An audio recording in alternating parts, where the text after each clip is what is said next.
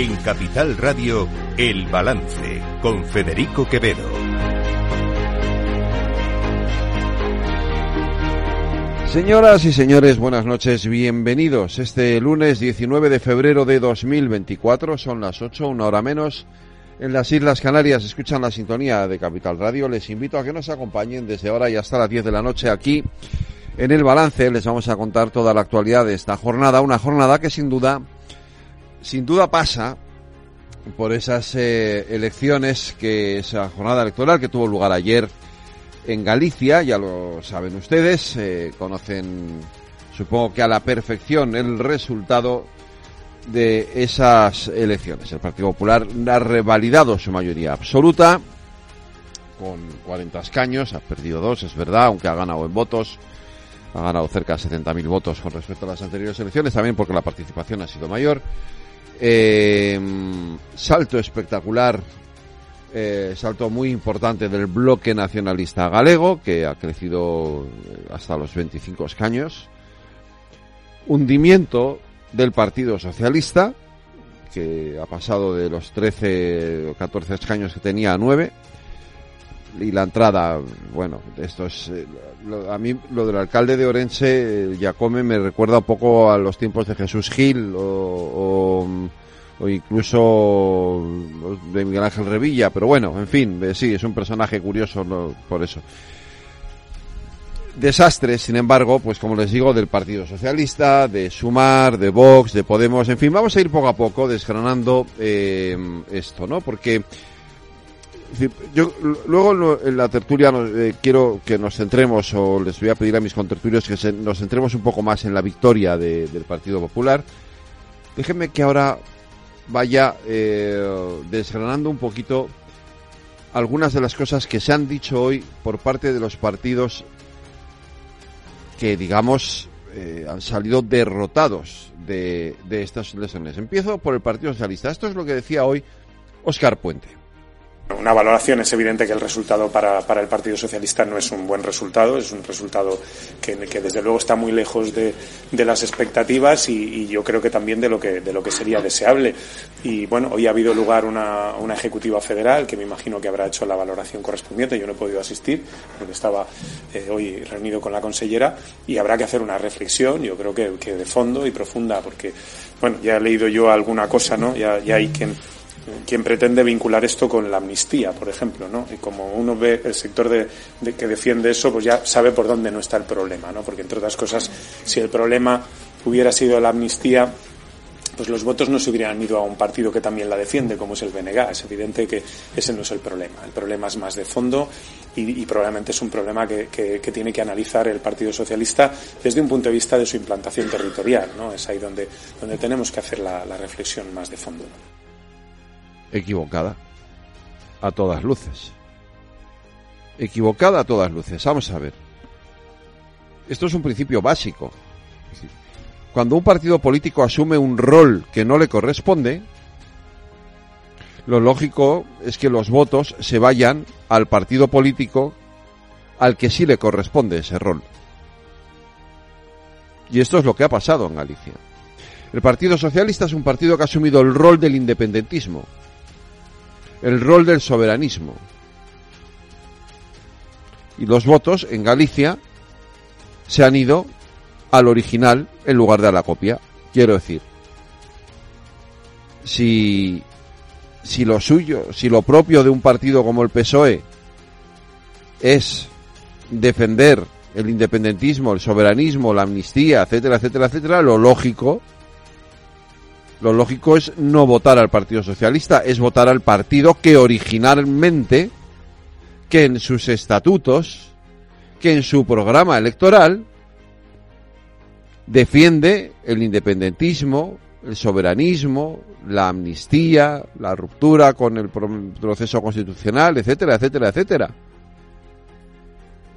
Luego, sí está pagando el Partido Socialista, sí está pagando sus alianzas con el independentismo, sí está pagando la ley de amnistía, sí está pagando sus acuerdos con Junts y con Esquerra Republicana de Cataluña, claro que lo está pagando. Este es el precio que ha pagado Pedro Sánchez por sus acuerdos. Y fíjense, aquí había, había una duda importante en estas elecciones, porque eh, al principio, cuando se convocaron, daba la sensación de que las elecciones en Galicia pues no iban a tener una mayor importancia porque el resultado sería parecido más o menos a lo que ya había venido siendo anteriormente. No, sí que lo han tenido. Primero porque ellos mismos han generado una expectativa en las últimas semanas, sobre todo en la última semana. Por cierto, aquí quiero eh, levantar mi, el sombrero y esto es ironía, que ya saben ustedes que en la radio no se entiende, y rezar un responso por el alma de José Félix Tezanos, digo, el alma política de José Félix Tezanos, que evidentemente en estas eh, eh, elecciones ya ha conseguido eh, literalmente destruir del todo el Centro de Investigaciones Sociológicas. Si le quedaba una mínima dosis de prestigio al CIS, ya no le queda ninguna. En fin, dicho eso, ellos habían generado esa expectativa con la ayuda del CIS de que se podía ganar al Partido Popular. Ganar, no ganar en, votos, pero ganar, sí ganar en términos de coalición de gobierno para, para que el PP no gobernara. En la horquilla que daba el CIS, el máximo que daba eran, y ajustando eran 38, por no decir, para luego no decir, cuidado, nos hemos equivocado. Ha sacado 40 el Partido Popular. Luego están, eh, luego están los que, en fin, los que no, los que no se consuelan, los que no se consuelan porque no quieren. En primer lugar, Vox es el único partido nacional que ha crecido en Galicia. Yo creo que eso lo revelan los datos, son incontestables, pero evidentemente no podemos decir lo contrario. Evidentemente no es un resultado que nosotros esperábamos, no es el resultado que nosotros aspirábamos a obtener en Galicia. Pero hemos crecido, hemos crecido, hemos crecido en votos y eso hace que redoblemos nuestro compromiso con nuestros compatriotas como no puede ser de otra manera. Bueno, a ver, además de mentiroso, Garriga debe ser que no tiene abuela. ¿No? Es decir, Vox ha subido en votos y 5.000 y porque ha subido la participación. El PP ha ganado 70.000 votos, luego el partido, eh, el, Vox, como dice Garriga, no es el único partido nacional que ha subido en votos en Galicia. El PP ha subido unos poquitos más, ¿eh? 15 veces más, así, más o menos. 15 veces es poquito, 15 veces más. Vox tendría que hacérselo mirar yo me alegro, evidentemente, de que la sociedad gallega, y yo soy gallego, le dé la espalda a un partido de ultraderecha, negacionista, ultramontano, como Vox.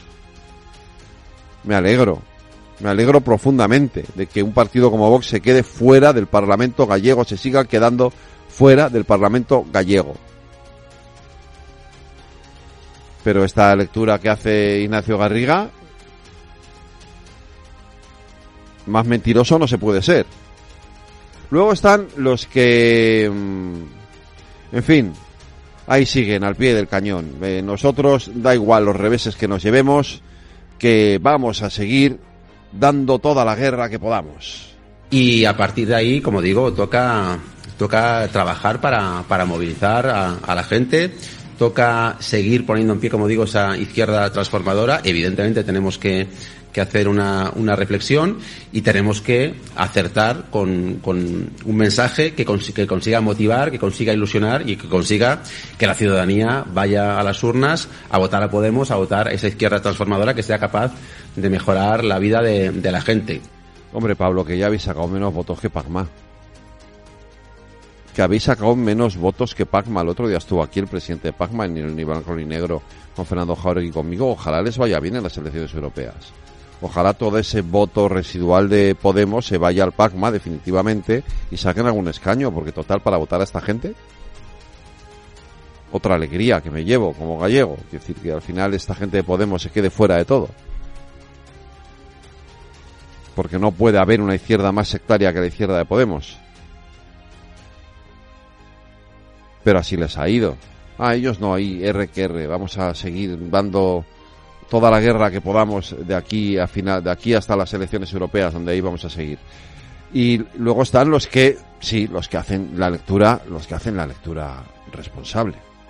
Y en el caso de los resultados de Sumar Galicia, pues fue una noche difícil, evidentemente, porque no esperábamos, eh, eh, nos esperábamos otro resultado y porque no hemos sido capaces, en nuestro primer intento, porque es la primera vez que nos presentábamos, de entrar en el, en el Parlamento gallego. Por lo tanto, miren, el resultado es malo, no vamos a, a rehuir responsabilidades eh, ni a buscar ninguna excusa, como se hace a veces en política, que creo que no es la manera de afrontar este tipo de situaciones.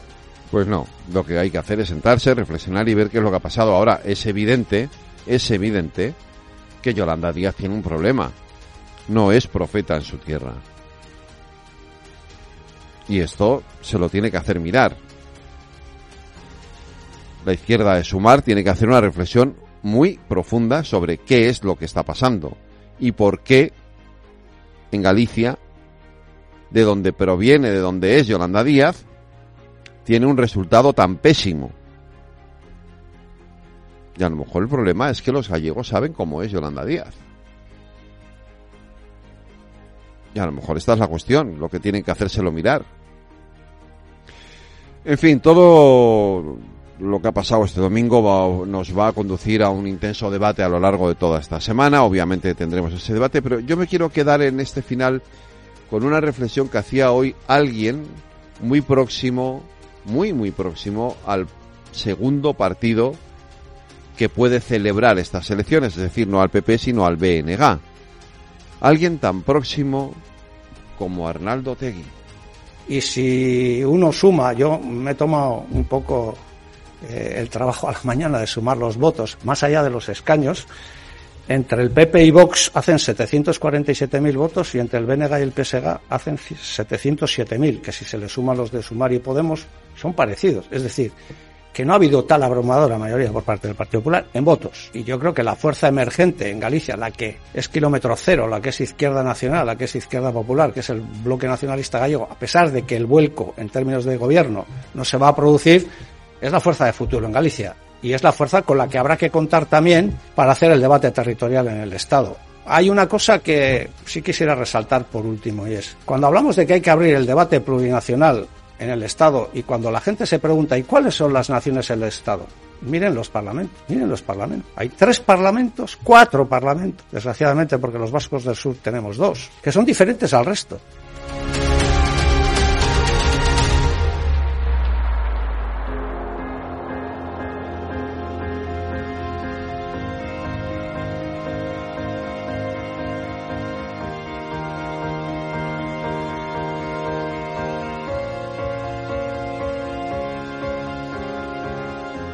Todo el análisis de la actualidad en El Balance con Federico Quevedo.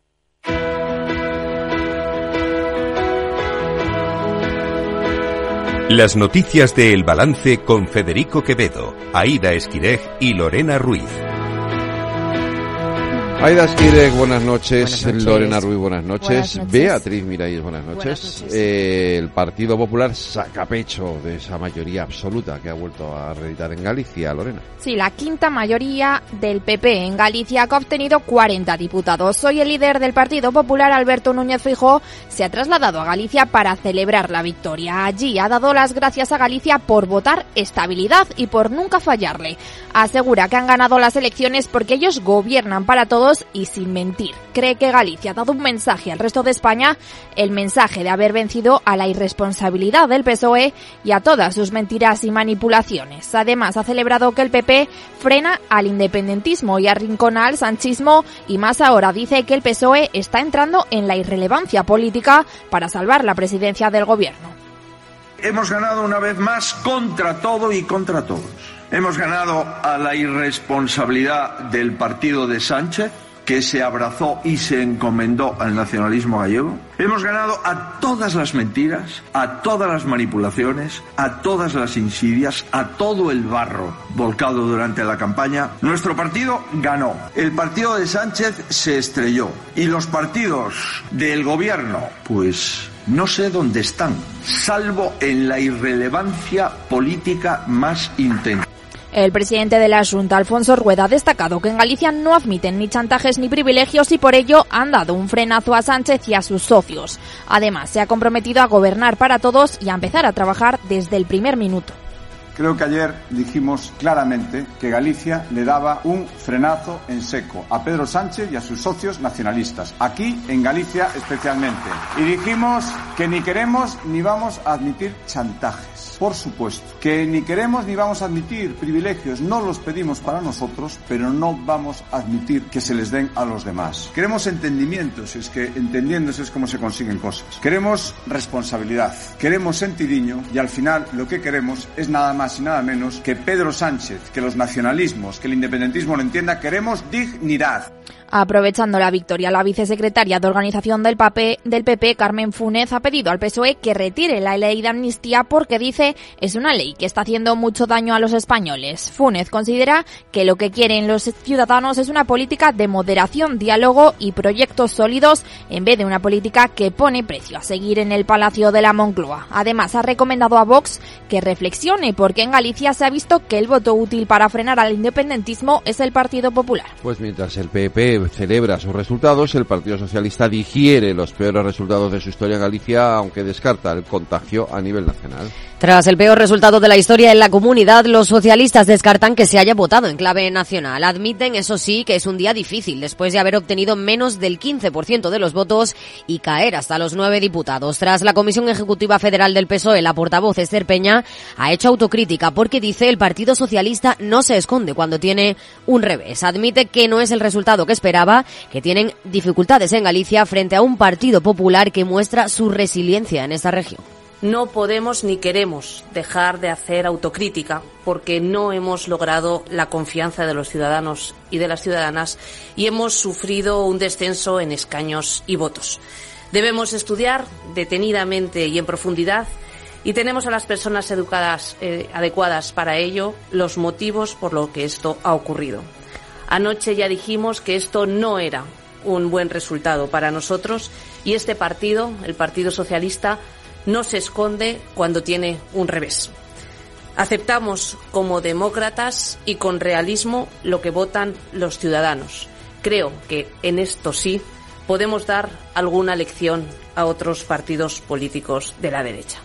Peña ha cerrado filas en torno al candidato socialista José Ramón Gómez Besteiro y señala al factor tiempo como responsable de los resultados porque no ha habido margen para darse a conocer. La portavoz federal además descarta que se haya votado en clave nacional e insiste en que la amnistía no ha influido en el resultado.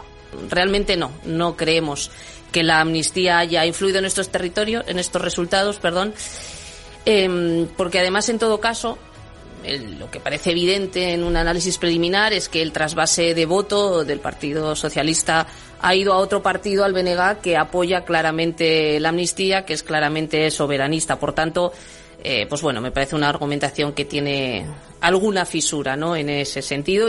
Con el batacazo del PSOE ahora solo gobiernan en tres territorios, Asturias, Navarra y Castilla-La Mancha. El presidente de esta última, Emiliano García Paje, ha pedido a su partido una reflexión profunda. El, el varón sí considera que el producto de estas elecciones era regional, pero el guiso era nacional, por lo que pide conclusiones a su partido para que el ciclo hostil en el PSOE no se convierta en un ciclón electoral. Llevamos en un ciclo desde el año 2020 muy difícil, muy adverso muy hostil y que debiera provocar, de hecho lo provoca en casi todos los sitios, espero que aquí de alguna u otra manera también, provocar una reflexión profunda, porque eh, solo reflexionando y rectificando en algunos aspectos se puede impedir que un ciclo se convierta en un ciclón. Y ese eh, sería el objetivo. En Castilla y León, el secretario general de los socialistas, Luis Tudanca, también ha pedido una reflexión interna, mientras que el secretario general del PSOE en Aragón, Javier Lambán, más crítico, era uno de los primeros en reconocer la debacle en las elecciones gallegas, lamentando el auge del nacionalismo gallego. Y por otro, por el otro lado, el BNG ha logrado su mejor resultado con 25 diputados. Se consolida así, de esa manera, como líder indiscutible de la oposición en Galicia, Beatriz Miralles. Sí, con 25 diputados, el BNG ha alcanzado en estas elecciones autonómicas en Galicia su mejor resultado histórico y se consolida como líder de la oposición. Los soberanistas gallegos han sumado seis escaños más que en las últimas elecciones en 2020 de la mano de Ana Pontón y consiguen más de 100.000 votos que en aquellas elecciones celebradas en pandemia, lo que supone un 31,5% de las papeletas, siete puntos por porcentuales más. Pontón ha reivindicado un resultado extraordinario que ha permitido que hoy el BNG sea el referente indiscutible como alternativa al Partido Popular. Aunque ha reconocido que el resultado es insuficiente y no ha conseguido su objetivo de abrir un nuevo tiempo en este país, se ha mostrado optimista. Hai eh, un antes e un despois desta campaña porque conseguimos tocar moitas fibras neste país e conseguimos que moita xente nos escoitara, nos vira, se ilusionaran e esa ilusión é clave para todo o que temos que facer no futuro. Sus expectativas hacia el final de la campaña no han logrado sumar ma mayoría absoluta junto a los socialistas gallegos que han sufrido un importante batacazo este domingo desplomándose hasta los nueve diputados. Del resto de partidos progresistas, tanto Sumar como Podemos, que concurrían por separado, se quedan sin escaño en el Parlamento gallego. La que fue mano derecha de Yolanda Díaz en el Congreso de los Diputados, Marta Lois, ha obtenido un 1,9% de los votos. Lois ha reconocido que no son los resultados esperados y que les ha faltado tiempo. Creo eh, honestamente que nos faltou tempo e como decía antes que nos faltou tal vez eh, bueno, pois un proceso para poder ser capaces de chegar a toda a sociedade civil galega e contar o noso proxecto. Los morados, por su parte, han continuado con la caída electoral y han cosechado el 0,26% de los votos, una décima por debajo de Pacma, y apenas un total de 3.800 papeletas entre las cuatro provincias gallegas. También ha caído Vox, al que le sigue resistiendo este Parlamento, y sí que ha entrado por primera vez Democracia Urensana, con un diputado, algo histórico en palabras de su líder Gonzalo Pérez Jacome. Es absolutamente histórico que Democracia Orensana, un partido de Ourense, de la provincia de Ourense, entre en el Parlamento gallego. Nunca ocurrió en la historia de Ourense. Entramos en el Parlamento Democracia Orensana por Ourense y no entra ni Vox, tampoco entra Sumar, tampoco entró en su día cuando estaba en un momento en lo más alto Ciudadanos, o sea que realmente estamos en algo tremendamente histórico y tremendamente meritorio, algo realmente impresionante. Jacome ha dado las gracias a los casi 15.000 ourensanos a los que ha calificado de visionarios por permitirle hacer historia en Galicia. Pues con el telón de fondo de las elecciones gallegas, hoy se han reunido PSOE y PP en su segunda encuentro con mediación europea para la renovación del Consejo del Poder Judicial y ha terminado sin acuerdo. El ministro de Justicia y Presidencia, Félix Bolaños, se ha reunido por segunda vez con el vicesecretario de Acción Institucional del Partido Popular, Esteban González Pons, y con la presencia del comisario de Justicia, Didier Reinders, para tratar de llegar a un acuerdo para la renovación del Consejo General del Poder Judicial, algo que tampoco ha sido posible esta vez. Ha sido un encuentro de una hora y media en el que se han emplazado a volver a reunirse de nuevo durante la primera quincena de marzo. Pons ha lamentado un encuentro que ha calificado de insuficiente y ha insistido en que el órgano de los jueces debe renovarse al mismo tiempo que se debe reformar el sistema, algo que no comparten los socialistas. El problema ha estado donde ha estado siempre. Nosotros queremos un nuevo modelo y, y, renovar, y el PSOE sabe que quiere renovar y no un nuevo modelo, pero nuestro país no puede continuar en esta situación por siempre sin un acuerdo constitucional sobre el modelo de Consejo General del Poder Judicial. Y por lo tanto los avances son lentos y vamos a ver si poco a poco podemos llegar a algún punto. De momento hemos avanzado poco y serán necesarias más reuniones. Por su parte, Bolaños ha asegurado que todos los implicados son conscientes de la gravedad de la situación y que la renovación del órgano es imprescindible. Dice que ya no hay tiempo para excusas ni retrasos y ha defendido que la posición del PSOE en este asunto es la posición que mantiene la Comisión Europea, que pasa por renovar el Consejo de manera inmediata y acto seguido iniciar las conversaciones pertinentes para mejorar el modelo. Creo que todos somos conscientes, tanto la Comisión como el Partido Popular como el Partido Socialista, somos conscientes de la gravedad de la situación en la que está el Consejo General del Poder Judicial y que es imprescindible su renovación. Y por tanto se acabó el tiempo ya de excusas, de dilaciones, de retrasos. Hay que renovar el Consejo General del Poder Judicial ya, porque la situación institucional del Poder Judicial es muy delicada.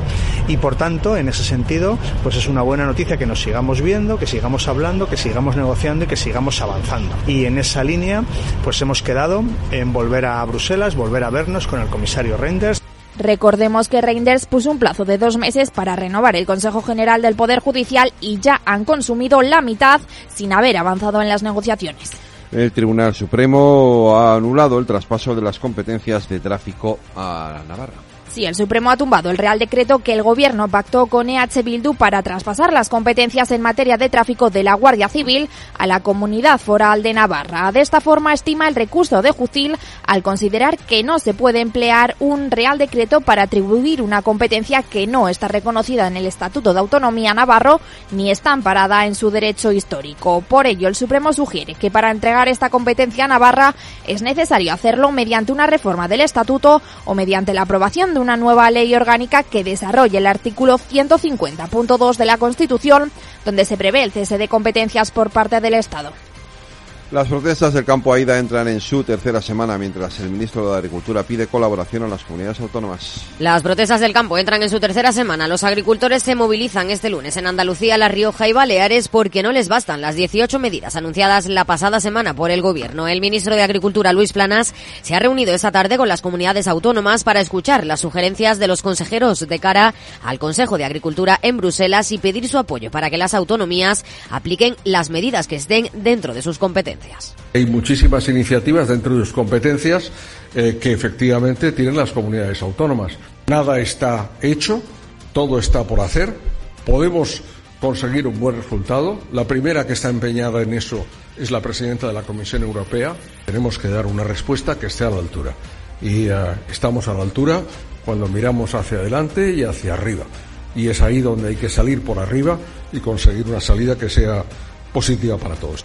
El titular de Agricultura ha señalado que hay medidas muy sencillas que están en manos de las regiones para precisamente responder a las peticiones que están realizando agricultores y ganaderos. Entre tanto, continúan esas protestas. Un total de 500 tractores y 100 autobuses llegarán este miércoles 21 de febrero a Madrid para concentrarse ante el Ministerio de Agricultura, según las estimaciones de Unión de Uniones, que no obstante indica que puede ser que la previsión se quede corta. Luis Cortés, coordinador estatal de Unión de Uniones, denuncia que las medidas anunciadas por Planas no solucionan ninguno de los problemas. De las 18 medidas que publicó el ministro, que anunció el ministro la semana pasada, ninguna, ninguna cumple con, va a permitir que se arregle ninguno de los, de los problemas. Sus peticiones principales son tres, prohibición efectiva de la venta a pérdidas, reforma de la PAC y prohibir la importación de alimentos de aquellos países en los que se utilizan productos fitosanitarios no permitidos en la Unión Europea. Unión de Uniones carga contra el ministro Planas y la decisión de reunirse únicamente con Asaja, COAG y UPA porque considera que el actual modelo de interlocución no es representativo. Un último apunte, España va a imponer sanciones a los colonos israelíes por su cuenta si no se acuerdan a nivel europeo. El ministro de Exteriores, José Manuel Álvarez, ha anunciado este lunes que España impondrá sanciones a los colonos israelíes que han cometido crímenes contra los palestinos. Hasta ahora la unanimidad necesaria en la Unión Europea no ha sido posible para proceder con esas medidas restrictivas a nivel comunitario por el veto de países como Hungría o la República Checa. Según Álvarez, España está dispuesta a actuar individualmente y de una vez por todas para que se apliquen las sanciones. Voy a seguir impulsando eh, y solicitando que de una vez por todas se apliquen las sanciones que llevan ya varios consejos de asuntos exteriores rondando la mesa si me permiten la expresión coloquial, a los colonos violentos. Y de no producirse un acuerdo, desde luego España va a avanzar individualmente en esas sanciones a los eh, colonos violentos. Álvarez anticipa que España le va a dar un mes de tiempo al alto representante Josep Borrell para que en el próximo Consejo Europeo del 18 de marzo los líderes de los 27 puedan estudiar las conclusiones a las que haya llegado. En los mercados, Dios quiere. El IBEX 35 recupera los 9.900 puntos este lunes con subidas del 0,59% y lidera a unas bolsas europeas que han despedido la sesión con signo mixto. Dentro del selectivo español destacan las alzas en Grifols, Repsol por una mejora de Morgan Stanley en los bancos y Telefónica que publica resultados este jueves. En el lado de los recortes ArcelorMittal y Acerinox han liderado las caídas. Todo ello en una jornada sin referencia en Wall Street que celebra el festivo del Día de los Presidentes. Y como siempre, Lorena Ruiz, terminamos en Latinoamérica. Terminamos en República Dominicana porque el Partido Revolucionario Moderno se ha consolidado como la primera formación política del país tras arrasar en las elecciones locales. Y es que el partido oficialista ha ganado en 30 de las 32 provincias dominicanas. Ahora los partidos miran a las elecciones generales del próximo 19 de mayo.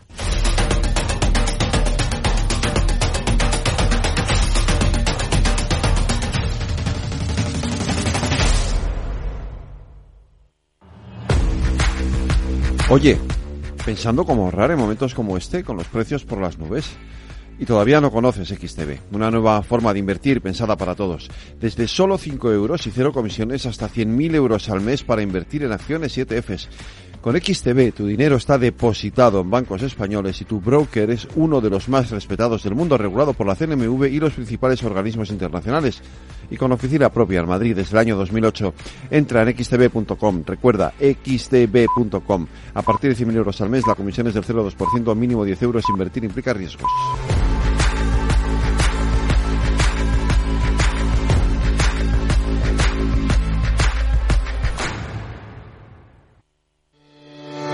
Capital Radio presenta Caser Investment Summit, claves para la gestión de patrimonios en 2024 nos acompañarán Manuel Alejandro Cardenete, catedrático de Economía de la Universidad Loyola, Salvador Mas, CEO y fundador de GPT Advisor, y Asier Uribe Echevarría, director de Caser Asesores Financieros. El 20 de febrero, de 17 a 19 horas, desde la Cámara de Comercio de Sevilla. Reserve su plaza y asista al programa conducido por Luis Vicente Muñoz en el mail eventos@capitalradio.es.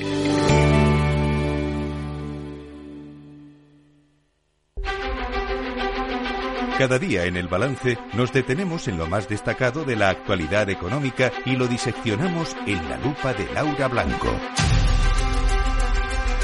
Laura Blanco, buenas noches. Buenas noches, Federico. ¿Cómo empieza la semana? Pues mira, empezó con un buen dato de cierre del déficit comercial en el, en el año 2023, ¿no? Porque, oye, un 43,3% de descenso eh, hasta el 2,8% del PIB es un dato potente. Bueno, pues al final tenemos menos déficit, es decir, que equilibramos un poquito mejor lo que mandamos fuera respecto a lo que compramos porque lo necesitamos, porque no lo tenemos aquí o porque no llega a lo que tenemos, ¿no? Fíjate, de nuestro déficit, eh, dos aspectos que son interesantes, incluso podríamos destacar un tercero. El primero, eh, realmente España tiene déficit porque tenemos déficit energético. Bueno, importamos más cosas que energía, pero sobre todo por el déficit energético. Lo bueno que el déficit eh, de energía, por lo tanto, lo que hemos tenido que importar de energía se ha reducido eh, muchísimo. Eh, en esto ayuda que seamos más eficientes energéticamente y en esto ayuda que estemos dale que dale con las energías renovables. Segunda lectura positiva las exportaciones han marcado el segundo mejor dato de la historia, 283 mil millones de euros, que se dice rápido, pero que esto es crucial para que entendamos eh, la importancia de la exportación en España y todo el peso que tiene en nuestra economía y cómo el objetivo es que sigamos así. Y tercera lectura, y aquí es donde llega el pero, Em, se reducen ligeramente las exportaciones a países eurozona, aumentan a otros países de la Unión Europea y a otras áreas del mundo que no son la eurozona. ¿Y por qué llega aquí la preocupación? Mira, este fin de semana Francia ha reducido su previsión de crecimiento y mm, hoy mismo la semana ha empezado con una advertencia de Alemania de que sí que se va a la, a la recesión técnica. Te lo dije hace un par de semanas, me cuesta mucho creer que esté resfriada Europa, las grandes economías europeas, y que esto a España no le toque. Eh, y, esto puede, bueno, venirnos venirnos bien, jugar a nuestro favor. Por ejemplo, si producimos con menores costes energéticos, es como los costes laborales, somos más competitivos y el hueco que nos estamos haciendo en el mundo con las exportaciones, pues nos puede beneficiar. Lo malo, que como nuestros vecinos europeos estén con flojerita, bueno, pues a lo mejor estos datos de exportaciones, el segundo mejor dato de la historia, es difícil repetirlo. A lo que me refiero, Federico, es a eso de cuando las barbas de tu vecino veas cortar, ¿no? pelar, pelar o mojar, sí. Pelar, pelar. Por, las, tías a remojar. a remojar. Eso es. Eso es. Bueno, ah, bueno, yo me lo sabía como si las ves cortar, pues las tuyas a remojar. Pero a lo mejor es de otra manera. Es lo mismo, pelar y cortar viene a ser igual. Por eso, pelar y cortar por las tuyas a remojar. Así que, bueno, eh, no, no se trata de ser cenizos ¿eh? respecto a, a dónde estamos en la economía española. Porque, mira, lo estamos haciendo bien, los primeros de la clase en crecimiento, pero ya sabes que no llevamos el mismo ritmo que otros países europeos, por ejemplo, en productividad. ¿no? Entonces, yo tengo la sensación de que no no, de que no está todo hecho para caminar tranquilos a la economía. A ver, que en economía nunca está todo tranquilo. Por eso mismo los grandes organismos revisan varias veces al año sus propias previsiones económicas, ojo, ¿eh? Efectivamente, y lo cierto, como comentabas, es esto, es que, claro, eh, dependemos de una economía, la de la Unión Europea, que ahora mismo no, no ha estado, no ha llegado a entrar en recesión, pero sí está estancada, ¿no? Mm, mm. Y eso... Y bueno, con las, con las elecciones a las puertas que las tenemos en mayo, por cierto, interesante respecto a las exportaciones, el acuerdo que se alcanzaba eh, este domingo con China, desde, desde las vacas locas, ¿eh? cuando hablábamos de las vacas locas, España no exportaba eh, carne a, China y bueno, oye, en medio de las protestas de los agricultores y de los ganaderos parece que llegan buenas noticias, ¿no? Que también tienen que ver con la exportación.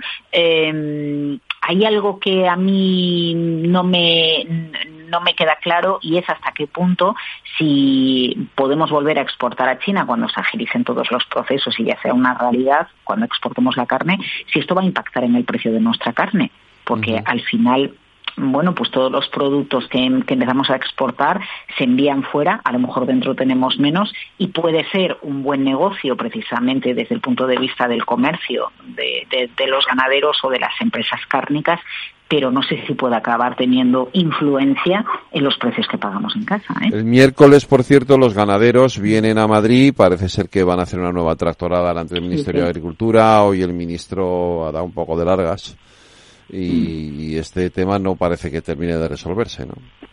Bueno, a ver la intensidad de las protestas y las mm. imágenes que nos dejan las protestas, porque eso precisamente es lo que va a reflejar hasta qué punto hay un seguimiento o no. Eh, planas por encima de la mesa, pues reforzar los controles y las inspecciones de la cadena alimentaria, trabajar para que haya eh, menos burocracia, más control en frontera para ver el cumplimiento de otros países eh, de, de las cláusulas espejo en definitiva, es una manera de decir, pues todo lo que estáis pidiendo, en parte tenéis razón, pero yo creo que sin duda, Federico, de la intensidad de las protestas, que se prolonguen, que sigan durante cuánto tiempo y por quién estén lideradas, eh, la plataforma 6F ya lleva varios portavoces, ¿no? Están teniendo muchos problemas precisamente por las implicaciones políticas. Va a depender que, que esto vaya más o que, o que esto eh, no vaya más. Y el, tema se ha instalado en el debate público, es evidente, pero todo va a depender la evolución de, que se sigan sumando más agricultores o más ganaderos o que haya un momento en el que digan, bueno, pues vamos negociando, nos conformamos con la actitud negociadora de Planas, que la tiene, ¿no? Planas es uno de esos ministros dentro del gobierno de Pedro Sánchez que siempre está dispuesto a, recibir, a hablar y a negociar. No tengo yo claro ¿eh? que las protestas vayan a prolongarse durante meses. Sí que tengo claro que de alguna manera, con varios países europeos, con agricultores y ganaderos protestando, que el tema va en la agenda europea. Lo que van a conseguir, bueno, pues relajar burocracia, eh, menos obligatoriedad, ceder un poco, por ejemplo, en la rotación de los cultivos. Bueno, pues en el fondo es darle la razón, ¿no? Aunque con un perfil un poco más suave respecto a las reclamaciones que hacen. Claro. Pues eh, Laura Blanco, mañana lo seguiremos contando aquí en, el, en nuestra lupa. Eh, boas noites. Boas noites. Por cierto, hoy he leído algunos artículos de la, de, la prensa gallega a raíz de las elecciones. Ah. Están bien, los titulares están bien, ¿eh? porque uno dice eh, sumar o restar, ¿no? Está bien el, el juego de palabras, ¿no? La fórmula de la Coca-Cola del Partido Popular en Galicia. Bueno, están bien traídos al final los titulares con todo, con todo el resultado que tenemos ahí. Eh, bueno, ahora lo analizaremos, no te pierdas la tertulia que hoy va a estar intensa, eh, la tertulia de, esta noche aquí en el balance. Cuídate, buenas noches. Buenas noches.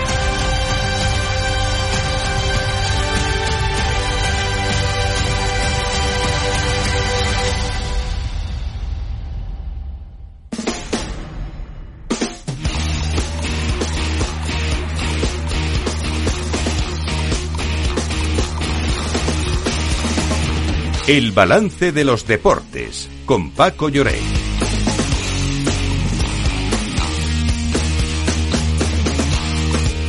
Paco Lloret, buenas noches, ¿cómo estás? Hola Federico, saludos, muy buenas, muy bien, ¿y tú? Muy estupendamente, tendremos que empezar por hablar, hoy tendremos que empezar por el baloncesto, ¿no? sí, sí, hoy te interesa más empezar a hablar de baloncesto. Sí, ese empate del Madrid no me hizo mucha gracia ayer, pero bueno. Bueno.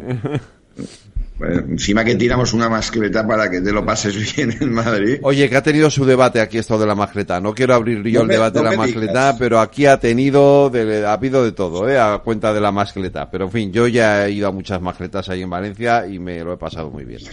O sea que... Eh. Si, te sirve de consuelo, aquí también ha habido mucho debate. Pero bueno, vamos con el baloncesto. En efecto, ayer era la final.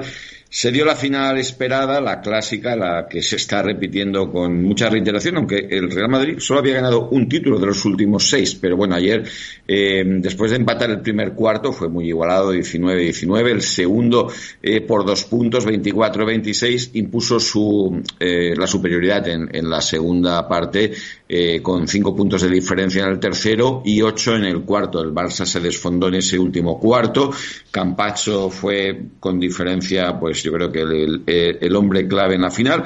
Y, también eh, Polier, que tuvo un 32 de, de valoración. En definitiva, pues yo creo que a pesar de que mm, eh, Grimao, el técnico del Barça, se ha quejado del arbitraje en algunas decisiones, eh, eh, visto de verdad con, neutralidad y desde la distancia, creo que, el Madrid fue, mejor y, en este caso, pues el título es, es justo. 96-85 fue el marcador final, 11 puntos de diferencia. Hombre, 11 puntos de diferencia es, en fin, eh, deja claro quién ha jugado, quién que se merecía la victoria, sin lugar a dudas. Eh, de la jornada de liga, hoy hay un Athletic Girona, que vamos a ver cómo deja la, la parte de arriba de la tabla. Eh, pero ayer el Madrid empató, eh, no fallaron, sin embargo, como sí ocurrió en el fin de semana anterior, el Atleti y el Barça. Y, y bueno, eso es puede ser parte del resumen. Termínalo tú. Sí, eh, si la jornada anterior había pasado todo lo contrario, el único de los de arriba que había ganado fue el Real Madrid, esta vez eh, pasó todo lo contrario. Eh, lleva años el Madrid sufriendo en Vallecas y fíjate que, el Rayo está en un momento complicado. De hecho, esta semana anterior se cargó al entrenador, a Francisco. Y bueno, pues mira, fue un empate a uno donde una vez más el escenario, la presión del equipo local descolocó al, al Real Madrid y en efecto el Atlético de Madrid sin despeinarse el sábado obtuvo una goleada y para mí inesperada ante la Unión Deportiva Las Palmas, que es un equipo que, que tiene mucha personalidad, pero que salió vapuleada del, del, Metropolitano, y el Barça por los pelos, se ganó en Vigo con un mm. penalti, que el penalti era penalti, lo tengo claro, y que bueno, se tuvo que repetir. Eh, el Celta una vez más sufre la maldición de los últimos minutos y se está metiendo en un lío el equipo de Benítez, porque ojo a la próxima jornada, hay un Cádiz-Celta en, eh, en la tacita de plata. Si el equipo andaluz gana, que lleva sin ganar desde agosto, se dice pronto, el, el, Celta se mete en descenso, ¿eh? y el Cádiz desde que cambió de entrenador no ha ganado un partido y no ha marcado ni un solo gol, así que vamos a ver qué pasa.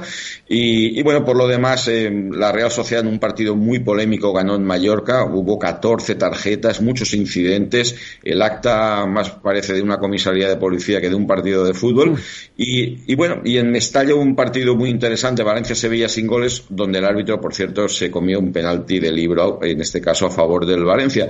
Y eh, en otros casos se pitan penaltis de ciencia ficción. Por lo demás, pues bueno, jornada que se cierra esta noche para mí con un partido muy, muy atractivo. ¿eh? Athletic de Bilbao Girona, dos equipos que ofrecen buen fútbol y que yo creo que va a ser un partido digno de, verse. Pues vamos a ver qué tal ese partido. Por cierto, esta semana eh, tenemos fútbol toda la semana porque hay Champions. Eh, sí, señor. Mañana les toca a los dos equipos españoles que no habían jugado en la semana pasada. Recuerda que fueron el Real Madrid y la Real Sociedad. Les toca al Atlético de Madrid y al Barcelona. Y además son dos partidos también muy, curiosamente, ambos son en Italia. Mañana le toca al Atlético de Madrid contra el Inter, que es el líder en la Liga Italiana, que está, está muy, muy bien, el equipo Nero Azzurro. Y el miércoles le toca al Barça, que ha calmado un poco el ambiente interno que era eh, bueno, demoledor y también casualidades de la vida. En Nápoles las cosas pintan, pintan mal para, para el equipo italiano, para el equipo que defiende, que es el último campeón de la Serie A. Allí están bastante enfadados los eh, tifosi de, del Nápoles e incluso se habla de la, bueno, de la posible destitución de su entrenador. El Nápoles ahora es noveno en la liga con eh, 36 puntos, mientras que, por ejemplo, el Inter, que es el rival del Atlético de Madrid, que solo ha perdido un partido en toda la temporada, que le saca nueve puntos a la Juventus, eh, tiene 63 puntos, es decir, una barbaridad, 27 puntos más que el Nápoles cuando se han disputado solo 24 jornadas. Y, y, tenemos que hablar de natación, Lorena Ruiz, porque ayer terminó el Mundial y lo hicimos con un buen papel, ¿no?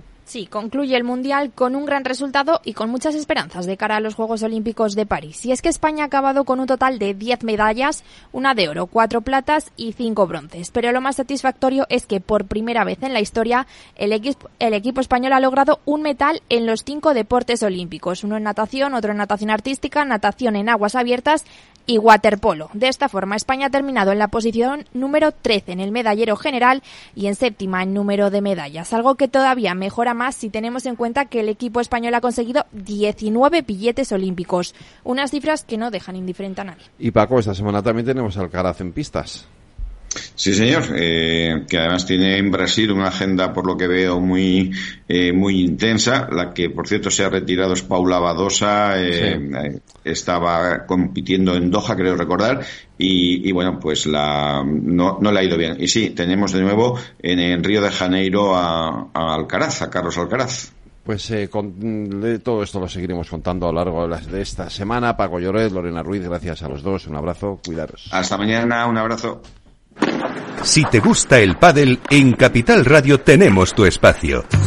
Todos los martes a las 22 horas saltamos a la pista para contarte la actualidad del World Padel Tour, los torneos amateur, las novedades de las marcas y toda la actualidad relacionada con el segundo deporte más practicado de España. Esto es Padel, los martes a las 10 de la noche en Capital Radio.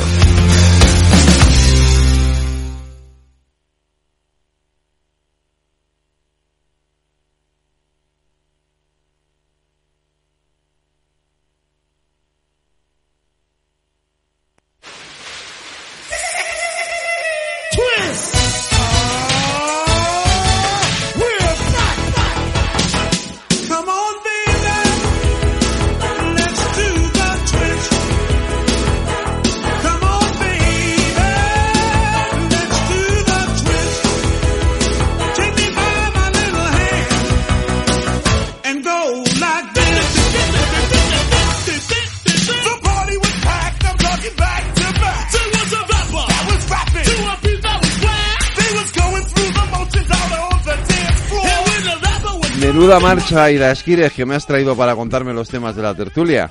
¿Qué te parece? Eh, fantástico. ¿Quiénes son estos chicos? Pues mira, son The Fat Boys que un día como hoy nacía pues el, en el barrio neoyorquino de Brooklyn Mark Morales, que fue el cofundador de esta banda.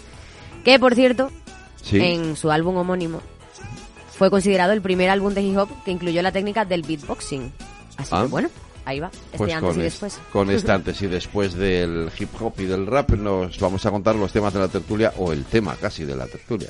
Pues sí, queridos tertulianos, buenas noches. Vamos a lo nuestro. No sé si sabéis que ayer hubo elecciones en Galicia, os lo recuerdo por si acaso. El caso es que en Moncloa anoche se dio de bruces con la realidad. La negociación de la amnistía ha socavado sus apoyos hasta mínimos históricos. Sus aliados de Sumar no suman y la opción del vuelco como en el 23J queda descartada. Y anda que no se han empeñado con los sondeos, sobre todo con los del CIS, en hacernos creer que el cambio era posible. Por cierto, un recuerdo in de José Félix Tezanos, que está consiguiendo destruir una de las instituciones que más prestigio tenían en nuestro país. En fin, primera conclusión, Feijo salva el plebiscito de Galicia. Hemos ganado una vez más contra todo y contra todos. Hemos ganado a la irresponsabilidad del partido de Sánchez, que se abrazó y se encomendó al nacionalismo gallego. Hemos ganado a todas las mentiras, a todas las manipulaciones, a todas las insidias, a todo el barro volcado durante la campaña. Nuestro partido ganó. El partido de Sánchez se estrelló. Y los partidos del gobierno, pues no sé dónde están, salvo en la irrelevancia política más intensa. Con esta quinta mayoría absoluta consecutiva, el PP gallego ha demostrado la gran capacidad de resistencia que le otorgan tantos años de poder absoluto. No en vano ha estado al frente de la Junta 36 de los 42 años de gobierno autonómico. Aunque ha perdido dos diputados con el aumento de la participación, ha ganado 70.000 votos. Y no solo logró que el PP conservara la Junta en Galicia, sino que su principal rival, Pedro Sánchez, ha recibido un fuerte correctivo. Los socialistas gallegos han caído de 14 a 9 escaños. La amnistía, dicen, no ha influido. Realmente no, no creemos que la amnistía haya influido en estos territorios, en estos resultados, perdón, em, porque además en todo caso lo que parece evidente en un análisis preliminar es que el trasvase de voto del Partido Socialista ha ido a otro partido, al BNG, que apoya claramente la amnistía, que es claramente soberanista. Por tanto, eh, pues bueno, me parece una argumentación que tiene alguna fisura, ¿no? En ese sentido. Efectivamente, el bloque nacionalista gallego defiende sin complejos la amnistía, pero se hizo con el voto útil de la izquierda. Bajo el sólido liderazgo de Ana Pontón logró 25 diputados, 6 más que en 2020. Con este resultado se consolida como la segunda fuerza. Hai eh, un antes e un despois desta campaña porque conseguimos tocar moitas fibras neste país e conseguimos que moita xente nos escoitara, nos vira, se ilusionaran e esa ilusión é clave para todo o que temos que facer no futuro. El hecho de que su principal fortaleza esté entre los jóvenes y en el medio urbano consolida sus expectativas de futuro. El resultado del eh, Partido Socialista de Galicia, el peor de su historia, es un jarro de agua fría para Ferraz. Paje pide hacer una lectura nacional. Llevamos en un ciclo desde el año 2020 muy difícil, muy adverso, muy hostil y que debiera provocar, de hecho lo provoca en casi todos los sitios, espero que aquí de alguna u otra manera también, provocar una reflexión profunda, porque eh, solo reflexionando y rectificando en algunos aspectos se puede impedir que un ciclo se convierta en un ciclón. Y ese sería el objetivo. Pero mayor es aún el batacazo de las fuerzas situadas a la izquierda del PSOE. Sumar ni siquiera se acercó al 5% de votos que se exigía en cada circunscripción y Podemos ha desaparecido del mapa. Al partido de Ione Belarra le ha adelantado hasta Pacma y la paradoja de la noche fue que los que se mostraban más exultantes eran en realidad los más insignificantes. Democracia Orensana, que obtuvo su ansiado diputado, pero no servirá para ninguna mayoría, aunque el efecto Village People parece que funcionó. Y lo de Galicia ya veremos si tiene consecuencias. De entrada puede hacer cambiar el clima de la negociación PP-PSOE sobre el Consejo General del Poder Judicial. Bolaño sacude a la negociación lastrado por la derrota. Él y Esteban González Pons volverán a sentarse frente a frente en Bruselas para negociar la renovación del CGPJ. ¡Viva el vino! Gracias, Aida Esquire, voy saludando. Javier Ortega, buenas noches. Muy buenas noches. Hugo Martínez Abarca, buenas noches. buenas noches. David Álvaro, buenas noches. Muy buenas noches. Mundo Val, buenas noches. Buenas noches. José Antonio Sánchez, secretario de Territorial del Partido Popular, buenas noches. Buenas noches. Y Allende Martín, buenas noches. Muy buenas noches. Pedazo de tertulia que tenemos hoy, a ver si sois capaces de hablar todos. Eh, de. Oye, empezamos por esto último porque eh, se han reunido Bolaños eh, y Esteban González Pons, han cubierto ya la primera mitad de los dos meses que les había dado el comisario Reinders para llegar a un acuerdo sobre el Consejo del Poder Judicial y hoy se han vuelto a levantar sin acuerdo. Aunque yo no sé si de aquí a lo que queda de mes, después de lo que pasó ayer en Galicia, y ahora lo analizaremos después, eh, hay posibilidad de que se alcance algún tipo de acuerdo. Si quieren se pondrán de acuerdo. Eh, yo creo que es eh, la conclusión clara, si quieren. Claro, pues es que el, el PP y el PS, el acuerdo ya lo tienen, lo tuvieron hace unos meses, lo tuvieron uno, un par de años antes, el acuerdo lo tienen, lo que pasa es que el Partido Popular ha decidido que no piensa eh, llegar a ese acuerdo hasta que tenga mayoría en el Congreso y mientras no la tenga, pues secuestra el Consejo General del Poder Judicial. Yo no tengo ninguna fe en esas conversaciones, la verdad, pero sí creo que debe ser un que si el PP sigue bloqueando ante to- ante la Comisión Europea, bueno, pues será un respaldo para eh, modificar de alguna forma las normas para que no se secuestre el Consejo General del Poder Judicial, que es lo que yo creo que debería pasar. Pero es que el Partido Popular, Hugo, tiene mayoría en el Congreso. No está No. esperando a tenerla. La tiene. No, no, no la, tiene. Por eso no gobierna. ¿La tiene? no la tiene. No gobierna es otra cosa diferente a no tener o sí tener mayoría. Es el grupo parlamentario que más diputados tiene.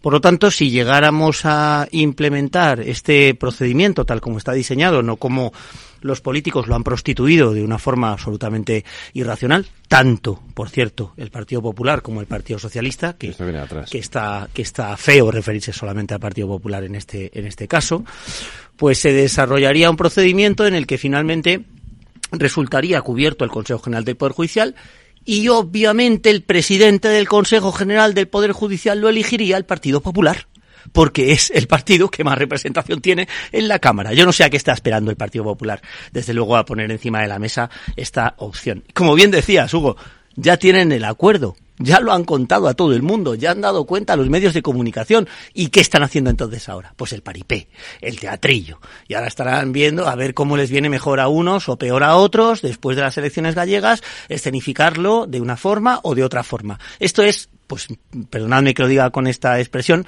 la bazofia de la política que tenemos en España. José Antonio. Eh, esto es un pacto de Estado. El PSOE ha dejado ser un partido de Estado. Con este Sánchez no se puede ir ni a la vuelta de la esquina. Con este Sánchez no se puede negociar nada. Se puede negociar como se ha negociado históricamente entre las dos fuerzas mayoritarias del país, el Partido Socialista y el Partido Popular, pero este no es el PSOE, ni ellos mismos se están reconociendo, y mucho más después del resultado electoral ayer en Galicia, a ellos mismos. Entonces, pactar algo con alguien, un presidente mentiroso que no es de fiar, algo tan importante como la justicia, desde luego no lo vamos a hacer. Pero esto es una obligación, Allende. Yo creo que sí que van a llegar a un acuerdo. Y como ha dicho Edmundo, a ver, y tras los resultados, las, eh, este acuerdo no tiene nada que ver con los resultados de las elecciones gallegas. no tiene nada que ver, efectivamente. Pero yo creo que eso sí que a lo mejor puede, puede ayudar. ¿Por qué? Porque ahora el PSOE está en otra situación. los resultados después de de las seis últimas eh, eh, elecciones que hemos tenido, pues que ha, habido, ha ido a menos. Entonces, en este caso sí, porque también está en entredicho lo que es el acuerdo de la amnistía y yo creo que sí que se va a llegar tarde o temprano, más bien pronto que tarde, un acuerdo. Sí, yo también. Seguramente sea así. A mí como ciudadano lo que me da pena es que para cuestiones de política doméstica tengamos que acudir a figuras terceras, a figuras externas, en este caso la Unión Europea, que, que nos equivocamos todos si creemos que nos dejan en buen lugar. Lo que hacen es decir mucho de nuestro sistema político y decir mucho de algunos dirigentes. Eh, y es cierto, ha cambiado algo en la política española y ha cambiado el hecho de que hace dos o tres décadas se podían construir pactos de Estado, se podían construir consensos que, que pasaban por debajo de, de, lo que era la superficie mediática del momento y, y había entendimientos, había puentes, se podían construir consensos y hoy en día es muy difícil. Es muy difícil porque en cuanto que uno de los dos grandes partidos se pone en contacto con el otro, normalmente el que dinamita en los últimos años todo suele ser el que ostenta la presidencia del gobierno, estamos hablando de Pedro Sánchez, pues lo primero que hace es filtrarlo a los medios de comunicación, sea en un sentido o sea en otro. Es muy difícil, Fede, que tú y yo negociemos algo si lo primero que vas a hacer es contarlo a todo el mundo según salgamos de aquí. No sé cómo se salva ese escollo, pero, pero negociar exige eh, cesión por ambas partes. exige que eh, nosotros lleguemos a un punto común donde ni mi posición ni la tuya es la que se materializa, sino que es un punto de equilibrio. Pero claro, negociar con alguien que constantemente está quebrando el principio de confianza eh, se hace muy difícil. Y en cuestiones, como bien se apuntaba, constitucionales, deberían estar fuera de ese juego político. Yo, estoy casi, estoy casi, seguro de que el WhatsApp de Coisido a eh, todos los diputados cuando estabas diciendo eso a mí también me ha recordado lo del WhatsApp. El WhatsApp de Coisido a todos los diputados y senadores del Partido Popular no lo filtró alguien que no fuera del Partido Popular. Estoy casi seguro. Una grandísima equivocación, sin duda. Por eso no he atribuido únicamente culpas. No, sí, las partes, sí. Obviamente, es, claro. es, que es muy, futuro que de complicado, es que es muy complicado atribuir culpas a alguien que no sea el Partido Popular cuando solo se ha bloqueado la renovación del, del Consejo General del Poder Judicial cuando no gobierna el Partido Popular. Cuando gobierna el Partido Popular siempre se renueva cuando no gobierna el Partido Popular, el Partido Popular siempre impide el acuerdo. es muy difícil, es muy difícil repartir culpas, salvo, bueno, pues eso, nos podemos inventar que es que con Pedro Sánchez no se puede, pero con Zapatero tampoco se podía. Y con Felipe González al final tampoco se podía hasta que ganó Aznar. Hombre, igual Hombre, hay una cuestión. Hay, una, hay un patrón. Parece haber un pequeño patrón. Es que tiene... Lo voy a dejar para después de la publicidad porque tenemos que hacer una pequeña pausa, eh, pero enseguida hablemos. No se vayan, que va a estar interesantísimo el debate.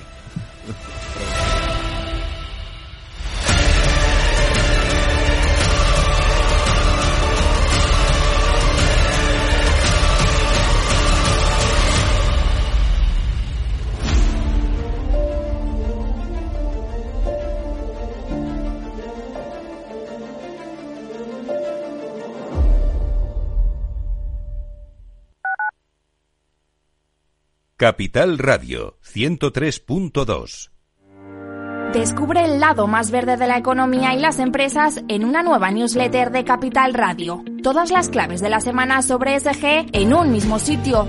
Suscríbete en capitalradio.es a claves ESG y recibe los contenidos del lado más sostenible de las empresas.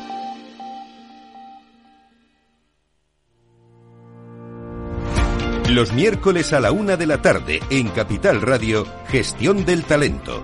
El escaparate de la formación para el empleo. Expertos formadores, agentes sociales y representantes de la Administración se dan cita en este espacio para impulsar el valor de la formación y el talento. Un espacio de Fundae, la Fundación Estatal de Formación para el Empleo, dirigido por José Joaquín Flechoso. Capital Radio. Siente la economía.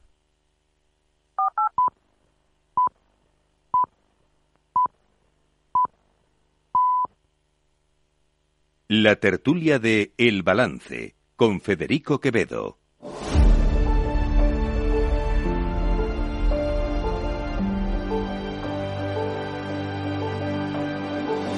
Las nueve de la noche, una hora menos en las Islas Canarias, en la sintonía de Capital Radio, nuestro tiempo de análisis, de tertulia, de reflexión eh, yo, ya, yo creo que ya dejamos el tema de, de, de, esto del consejo que nos da un poco. No nos vamos a poner de acuerdo. Por eso no nos vamos a poner de acuerdo ni con Bolaños ni con Pons. Así que eh, vamos a analizar lo que pasó ayer en las elecciones gallegas. Resumiendo, básicamente, el Partido Popular revalida su mayoría absoluta, pierde los escaños pero gana 70.000 votos. Es verdad que tiene que ver también con un aumento de la participación, que es bastante importante. Eh, el, voto de la izquierda prácticamente se vuelca en el bloque nacionalista galego, tiene una subida espectacular. Eh, dentro de los que entran, yo lo de democracia no me parece una anécdota porque hoy cuando he visto al Jacome este disfrazado de Superman por ahí en alguna foto ya he dicho, bueno, es como lo de, esto es como lo de Jesús Gil o algo así. Eh, los datos importantes en el otro lado, pues eh, Yolanda Díaz no parece que sea profeta en su tierra. Eh, Podemos sacar menos votos que Pacma. El otro día entrevisté al presidente Pacma, entonces me alegro mucho de que Pacma haya sacado más votos que Podemos. Aunque que, no hubieras entrevistado al presidente Pacma, también te hubiera alegrado. También me hubiera alegrado. somos animalistas, sí, es verdad, vale. Yo soy animalista. De, de, los animales, yo también. Yo soy animalista. Claro, claro, claro, claro, claro. No por y, ningún sesgo político. ¿eh? Y, y, y, luego están los que no se consuelan porque no quiere, que son los de Vox, que dicen que son el único partido nacional que ha subido escaño y que ha subido en votos en Galicia. Digo, joder. Sí, son los que más, más son los que más han crecido. Ellos han, ellos lo han conseguido todo, no tenían escaño, pero, pero han conseguido. El de uno han conseguido todo, pero han, nada. han conseguido, es bárbaro lo que ha conseguido Vox en Galicia, es impresionante, es una, estamos todos impresionadísimos porque ha sido alucinante, David Álvaro. Tenía la tentación de empezar por aquí, pero, pero casi que, casi que, no, no lo voy a dejar. Mira, creo que es importante que hagamos una reflexión, eh, aunque lo tomemos en tono de humor. Eh, hay dos cosas que son muy tóxicas y muy nocivas en la política. En la política occidental, en la política en general, no le voy a poner apellidos, que son los populismos y los nacionalismos. Hemos visto cómo el populismo, pues eh, vamos sabiendo de qué va, vamos sabiendo qué es, y vamos viendo cómo en algunos lugares lo dejamos de lado y apostamos por formaciones más estructurales, eh, formaciones políticas eh, más centradas en, en, en, la profundidad, no en el discurso dicotómico o binario, que es lo que caracteriza al populismo. Y, y, la pena es que el nacionalismo sigue imperando y sigue creciendo en algunos lugares. Eh, Galicia no es una excepción. Uh -huh. El nacionalismo ha crecido. Y me preocupa no solo que el nacionalismo crezca, me preocupa que en Galicia el nacionalismo, el nacionalismo crezca a costa de la socialdemocracia moderna. Es lo que a mí me preocupa como ciudadano. Al igual que me preocuparía muy mucho que en algunos lugares creciese Vox a costa del Partido Popular, porque eh, los 40 años de democracia que se han construido en este país se han hecho con el conservadurismo liberal y se han construido con la socialdemocracia moderna. En el momento en el que la socialdemocracia moderna en España deja de ser tal y entiende que mm, para ganar elecciones lo que tiene que hacer es ser una especie de eh, formación subsidiaria de los nacionalismos, me da igual que sea incluso en Madrid con Más Madrid, que sea en Galicia con el BNG, que sea en el País Vasco con cualquiera de los periféricos, en Cataluña con cualquiera de los periféricos, en Baleares. Eso es un peligro. es un peligro no solo para el Partido Socialista, eh, Socialista tradicional, sino para el propio modelo democrático. Es una opinión subjetiva, mía, personal, pero creo que es peligroso porque el nacionalismo en muchas ocasiones y cuando se vincula nacionalismo a populismo se disfracen de una imagen moderna, de una imagen eh, amigable, una imagen amistosa, una imagen no nociva, no tóxica, en el fondo sus ideas sí lo son. Eso es, eso es. Eh, mm, lo, decíamos aquí, ¿no? La, semana pasada en la tertulia, y estoy plenamente de acuerdo con lo que acaba de decir eh, David. A costa ojo, matizo también otro dato más, no solo de la socialdemocracia, si es que en este país existe ya algún partido socialdemócrata, que yo ya lo pongo en tela de juicio, eh, sino también a costa de Sumar y de Podemos. Es decir, que cuando tú vas a votar a un partido como Sumar o como Podemos, que siempre también han sido muy filonacionalistas, muy del derecho de la autodeterminación, muy del pacto fiscal, España nos roba, en definitiva, ¿no? Del victimismo característico del nacionalismo, pues dices, hombre, pues que para votar a estos, prefiero votar al bloque nacionalista galego, que, que son los nacionalistas fetén, ¿no? Los, los, los pata negra. Eh, hablábamos el miércoles pasado aquí, mm, y lo decía Carmen, eh, que eh, Pontón ha hecho una campaña magnífica. No vamos a, no vamos a negarlo. ¿eh? Ha hecho una, una campaña muy buena. Yo creo que es una mujer que además da una apariencia muy moderada, muy razonable. soy gallego, con lo cual, por parte de padre, lo puedo decir, muy gallega. Ha dado una imagen muy gallega, ha dado una imagen muy, muy bonita de cara a un votante gallego. Pero lo decía también eh, Carmen y, cuando lo dijo aquí en esta tertulia yo llegué a mi casa y me lo puse a leer. Leeros el programa del bloque nacionalista galego, eso que nadie nos leemos antes de ir a votar. Leéroslo. Es una barbaridad.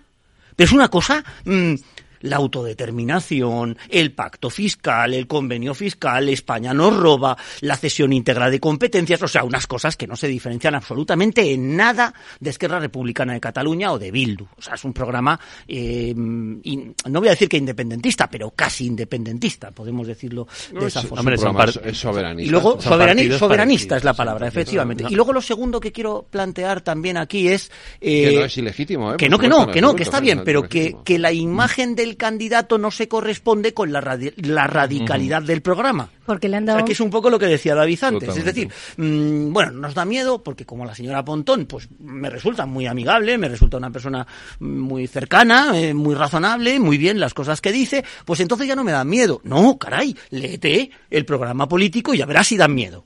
Da mucho miedo este tipo de cosas, que es lo que ha dicho antes David. La segunda cuestión que quiero plantear es la siguiente, y es la semana pasada estábamos hablando aquí de la, perdonadme la expresión, de la cagada de Feijó con la amnistía, con el indulto, con tal y con cual, ¿no? Y todos nos echábamos las manos a la cabeza porque todos los que estábamos aquí habíamos caído en la trampa del relato que nos había jugado la Moncloa hablando de este tema del cual teóricamente se suponía que antes de esta, de esta metedura de pata no querían hablar. Y Feijó ha, Feijó, Rueda, ha revalidado su mayoría. ¿Habéis pensado de verdad que es que mm, se nos va la perola muchas veces en estas cosas del análisis político y que los gallegos han votado pensando en Galicia? Y no pensando en la maldita amnistía y no pensando es que, hay una cuestión ahí. los debates de Madrid los debates de Madrid son debates de Madrid los debates de Madrid son y en debates muchos sitios no están interesando y eso, es, eso Nada, es un hecho y, y, me queda solo perdona Javi y termino. democracia orensana. Tenemos que decir algo porque nunca había habido un partido que dijera ni de derechas ni de izquierdas me he visto de Superman como José María Ruiz Mateos y con 15.000 votos saco un escaño. O sea a mí esto me parece un milagro. Es, es la anécdota, sin duda, de la, anécdota, sin duda. a ver, eso habrá que ver cuánto dura, pero vamos, yo creo que el titular de la noche es muy claro, es que la vida sigue igual, como la canción. Eh, Tengo mis dudas en eso, ¿eh? En muchos sentidos, Galicia la vida sigue igual. Y se pronosticaba, en cierta medida, un vuelco que realmente no se ha producido. La mayoría del PP es muy sólida en estas elecciones, mucho más de lo que mucha gente pronosticaba. Y de hecho esto tiene una derivada inmediata que es que Alfonso Rueda, que era un candidato en principio mm, con poco carisma o incluso débil, ahora de repente va a tener carisma y va a ser un presidente consolidado y, la huella de Feijóo digamos que queda superada en muchos sentidos. De aquí a dos años nadie se acordará de Feijóo como presidente gallego. En otros sentidos sí. Entonces esta es la primera la primera derivada pero la segunda está muy clara que es la política de bloques y que ha pasado en la izquierda. Mm. Y yo creo que eso es destacable porque, eh, hilando con lo que decía David, es verdad que el PSOE se lo tiene que hacer mirar. Es decir, eh, la estrategia seguida por Pedro Sánchez es verdad que ha sido muy útil en Madrid porque con un resultado eh, tan flojo en las últimas generales, con un derrumbe en casi todos los territorios salvo Cataluña y alguno más, eh, poder gobernar el país solamente funciona gracias a una estrategia directa con todo el mundo, incluido pues los independentistas, que le ha permitido salvar un gobierno con un resultado que en otras circunstancias le habría llevado a la oposición. Pero tiene una segunda derivada. ¿Qué más eh, tus marcas autonómicas a cambio de gobernar Madrid. Y esa es la cuestión. Sánchez está siendo una trituradora de todas sus federaciones regionales, por no decir casi del partido completo, a cambio de tener el, Congreso bien atado.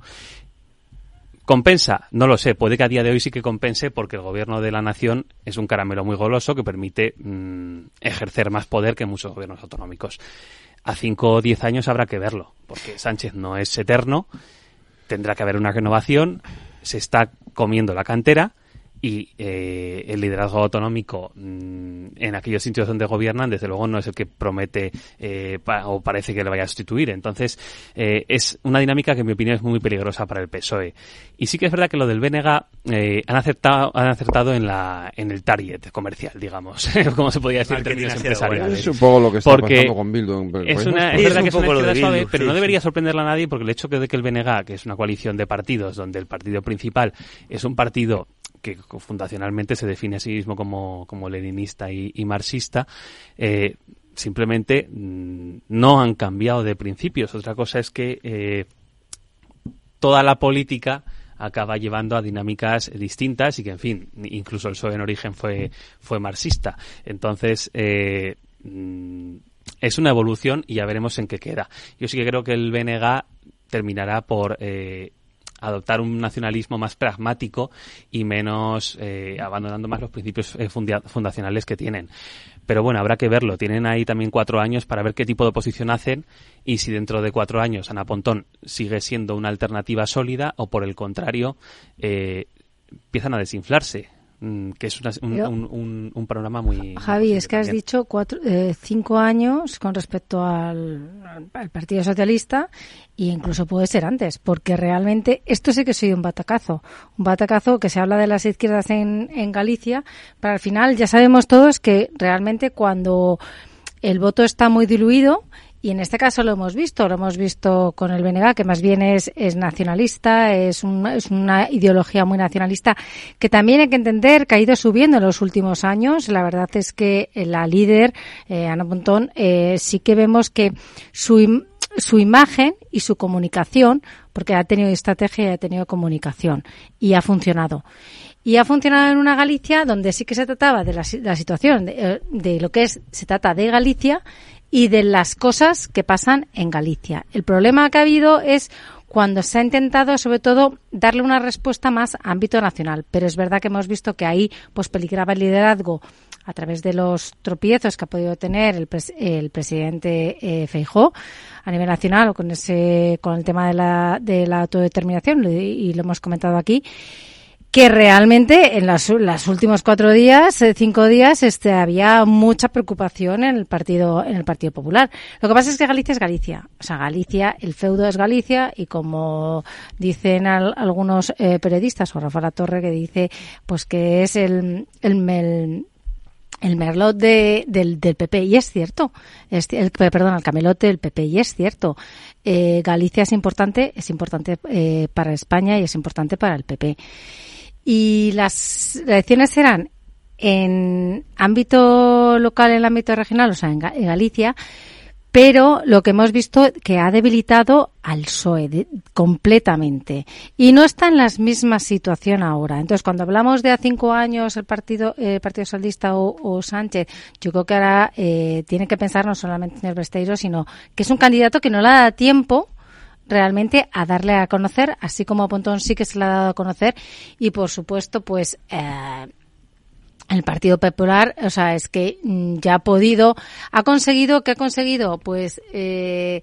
Alfonso Rueda ha conseguido eh, que realmente es el varón que ha, eh, que, ha ganado las elecciones, pero que también ha permitido que se mantenga el liderazgo de, de.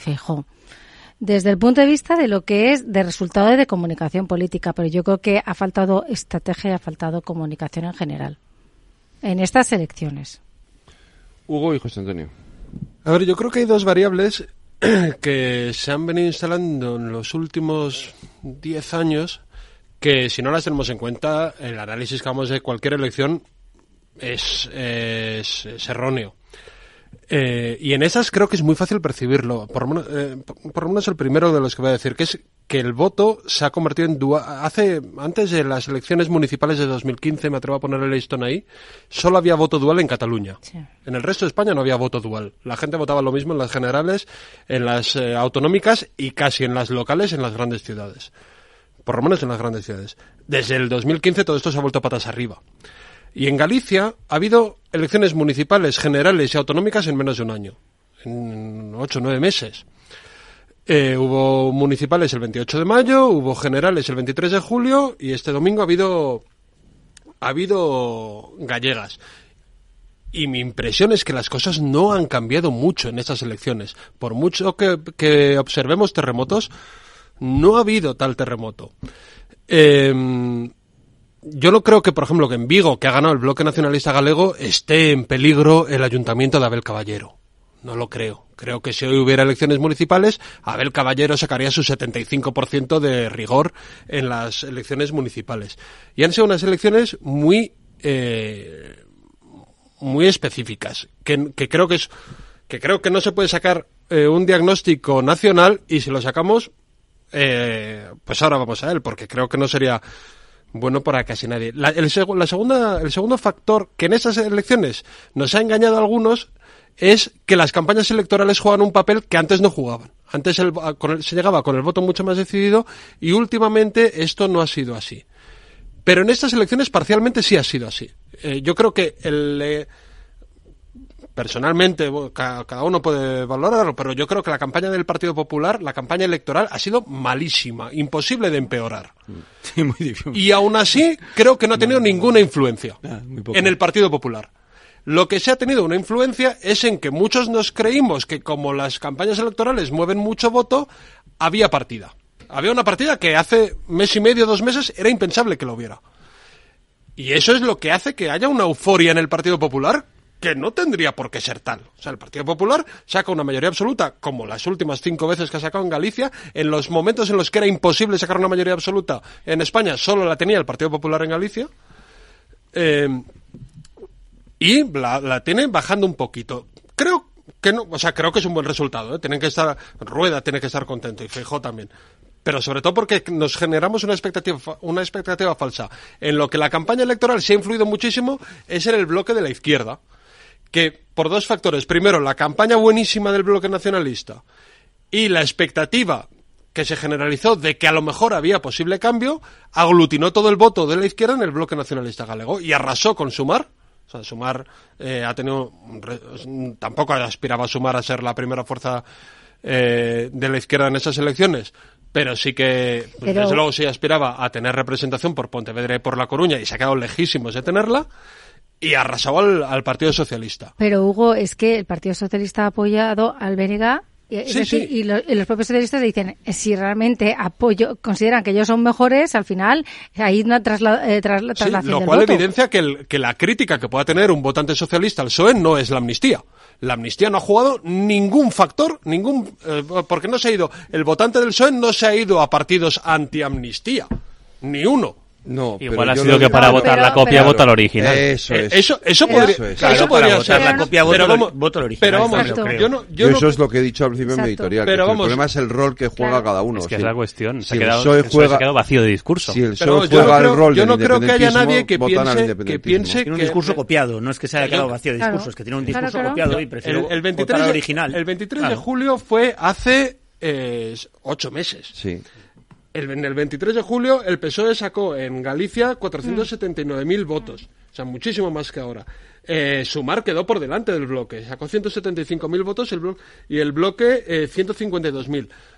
Sinceramente, no creo que es que todos esos votantes del PSOE se hayan pasado al bloque. No, han votado en estas elecciones al bloque. Y si hubiera ahora unas generales, seguramente el PSOE sacaría más votos que el bloque y yo creo que Sumar sacaría más votos. No lo creo. yo no lo creo. Del engaño nacional de la amnistía en las elecciones generales. no me atrevo a es que si, si el tema, si el desgaste del, del PSOE fuera, que a mí me parece muy, y digo, si hacemos, si, si queremos hacer esa lectura, que ya digo que yo creo que es errónea, de que, eh, de una lectura nacional. No, en Galicia es errónea. Si, si, hacemos esa lectura, lo que ha pasado en estas elecciones es que la, el, el cataclismo, el, el derrumbe del Estado de Derecho, la dictadura por la puerta de atrás que nos venían anunciando en los últimos ocho meses, no juega ningún factor en las elecciones. No, ha habido gallegas. Ha habido, di, el adjetivo. Bien, bien, pero entonces, entonces no digamos que pues sí que el, no, no me digas que no van a jugar pero ningún eso, papel en las elecciones generales. Bien, perfecto, no lo sé. Pero, no, pero no, pero entonces, pero eso vale, pero eso vale, vale siempre o no vale nunca. No podemos decir, no podemos decir que el PSOE lo han dejado de votar por la amnistía y que el empate entre y que el empate entre bloques eh, no es por la amnistía porque en Galicia no juega. No, juega o no pero juega. yo creo que hay que distinguir el ámbito en cada caso. Yo también lo creo, lo que dices tú, te doy la razón, triplica, Yo creo que la amnistía allí no ha tenido mucho que ver. En julio ni, ni, ni, ni, el, sí ni el error, que ver. Ni el error de fijo tampoco. le estás viendo el careto a Puigdemont, bueno, yo, caray, eh, ya como para gusto los colores, para lecturas también de, de análisis escolares, de los colores, yo no estoy nada de acuerdo contigo, Hugo. O sea, yo, Vaya, esto no me lo esperaba. Eh, eh, no, pero, pero fíjate, ya no porque, porque pertenecemos a partidos distintos, antológicamente distintos, sino porque creo que están leyendo mal. Yo, para mí, la, la amnistía ha tenido mucho que ver. Porque ese resultado que dices tú del PSOE ha perdido eh, con respecto a Julio, claro, es que ha perdido por lo que ha hecho el PSOE desde julio a aquí. Y se van al bloque nacionalista lo, para criticar lo la amnistía. Lo que ha pasado es que el bloque nacionalista ha sido el gran beneficiario de gente que no quería, que, de, de izquierdas que no va a votar al Partido Popular ni a Vox y no ha querido votar a la gente que está en el gobierno. Y eso es el Partido Socialista, es sumar. Entonces, ¿quién es el beneficiado? Pues como dices tú, para ir a votar a copia, pues vota al original, que, es el BNG. Pero esto, per, perdóname Federico, un segundo. Eh, estamos hablando del BNG y ya, para mí, independientemente de la campaña, que estoy de acuerdo que ha hecho una buena campaña, aunque el programa electoral del BNG sea un desastre, es que creo que eh, la lectura no es el BNG, la lectura es que esta campaña ha sido nacional sí o sí. O sea, los líderes nacionales, hablo de los dos, de, de Pedro Sánchez y de Feijó, se han puesto las botas y se han ido a hacer toda la campaña a Galicia los dos también Yolanda Díaz, también Abascal y también todos los líderes nacionales, porque esto era una campaña nacional y si el resultado no hubiera sido este y era el que Tezanos, por cierto, habría que hablar de los 16 millones que cobra este señor, eh, de los presupuestos de todos, eh, si el resultado fuera lo que decía Tezanos, hoy estaríamos hablando del apocalipsis de Feijó, de Génova 13 se cae y que, no, y que no sé qué tenía. claro, entonces lo, lo que está, el resultado, lo que dice y lo que no puede convencernos Moncloa como nos convenció a todos en la semana pasada de que había que hablar de una serie de cosas, lo que no puede convencer eh, Moncloa es que Besteiro es el culpable de este resultado. No, el culpable es Pedro Sánchez porque lo que ha hecho la gente es no votar al Partido Socialista. Y decíais antes, es que el Partido Socialista es una trituradora de su, de sus, de sus partidos autonómicos. Es que les está triturando en beneficio, en beneficio de quién? De todo lo que suena a independentismo, a soberanismo, con lo queremos de mal. Porque como están teniendo eso vale en muchas, también. Eso vale en todos. Y es que, y, lo vamos a ver ahora próximamente en el País Vasco. Es que la gente eh, ve las cesiones que se están haciendo a los partidos independentistas y el que es de izquierda que pueda, pudo votar al PSOE en julio prefiere votar a la original en lugar de a la copia porque sabe que con este presidente del gobierno estas minorías independentistas soberanistas van a tener muchas mejores condiciones que han tenido con todos los gobiernos, incluidos los del Partido Socialista en toda la historia de la democracia. Entonces, la lectura siempre es nacional. Aquí el que ha perdido es Pedro Sánchez, no es Besteiro no, y, y el gran perjudicado es el Partido Socialista que se lo está triturando el presidente del gobierno. Pero yo os introduzco dos matices ahí, porque no, primero, yo creo que sí que hay una lectura nacional, pero hay que hacer una lectura autonómica sin lugar a dudas, porque, porque Galicia es Galicia, yo que conozco Galicia, tú conoces Galicia y se vota en clave Galicia, son los, que por la menor duda. Y segunda cuestión, decir, cuidado, eh, hay un bloque, eh, hay un bloque pro amnistía, un bloque pro independentismo muy fuerte, eh. Pero hay una no, cosa. No, no, no, no, lo olvidemos. Quiero decir, eh, eh, em, cada uno piensa lo que quiera, pero, pero el voto que no ha ido al Partido Socialista no es un voto contra la amnistía. Cuidado. Es un voto a favor, de la amnistía. Lo que ocurre es que se ha ido eh, a, a quien ejerce el rol real de partido independentista o de partido soberanista. A quien defiende eso por principios, claro, por interés parlamentario. Eso es, exactamente. Se, se, se no engañan, los que no engañan. Se ha ido a quien podía ganar las elecciones. No, y vamos a no, no ha jugado ningún factor. Una, cosa, aquí. si, no, no tiene, si no, no tiene sentido que el caiga como ha caído. La única, la única razón de ser es esa. Claro que tiene sentido, y ya pasó en las anteriores, por eso estaba... Si es que los 14 escaños de los que viene eran un desastre. Pero es que, es que va a ir a 9. Es que es la cuestión. Pero porque es una dinámica mucho más de fondo que no tiene nada que ver con los últimos nueve meses de gobierno. claro que tiene que ver. Yo comparto en que se vota totalmente dual en función de si es elección autonómica o elección general. Pero es que la comparativa que se está haciendo no es con las elecciones de julio que el resultado del PSOE claro, no tampoco es para echar cohetes porque fue la segunda fuerza, no la primera, la segunda. Es con las anteriores autonómicas efectivamente era una debacle.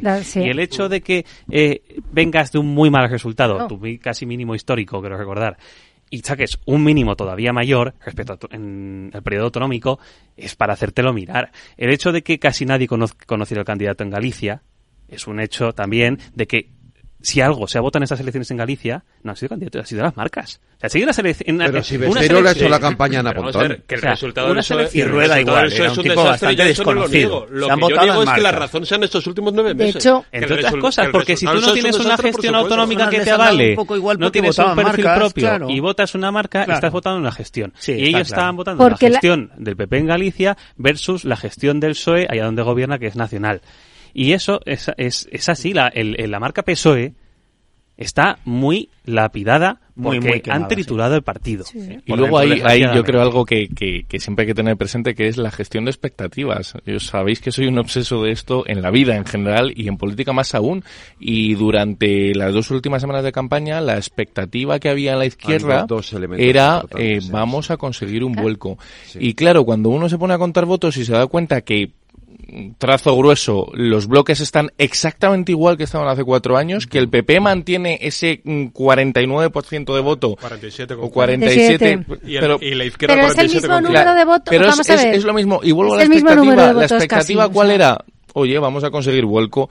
No consigues el vuelco y te quedas como el conejo cuando le dan las luces largas, que no sabes. Sin embargo, en la derecha ¿Qué sucede? Oye, tranquilidad, tranquilidad, dicen que vamos a ir mal. Es lo contrario, lo contrario que pasó en julio, ¿eh?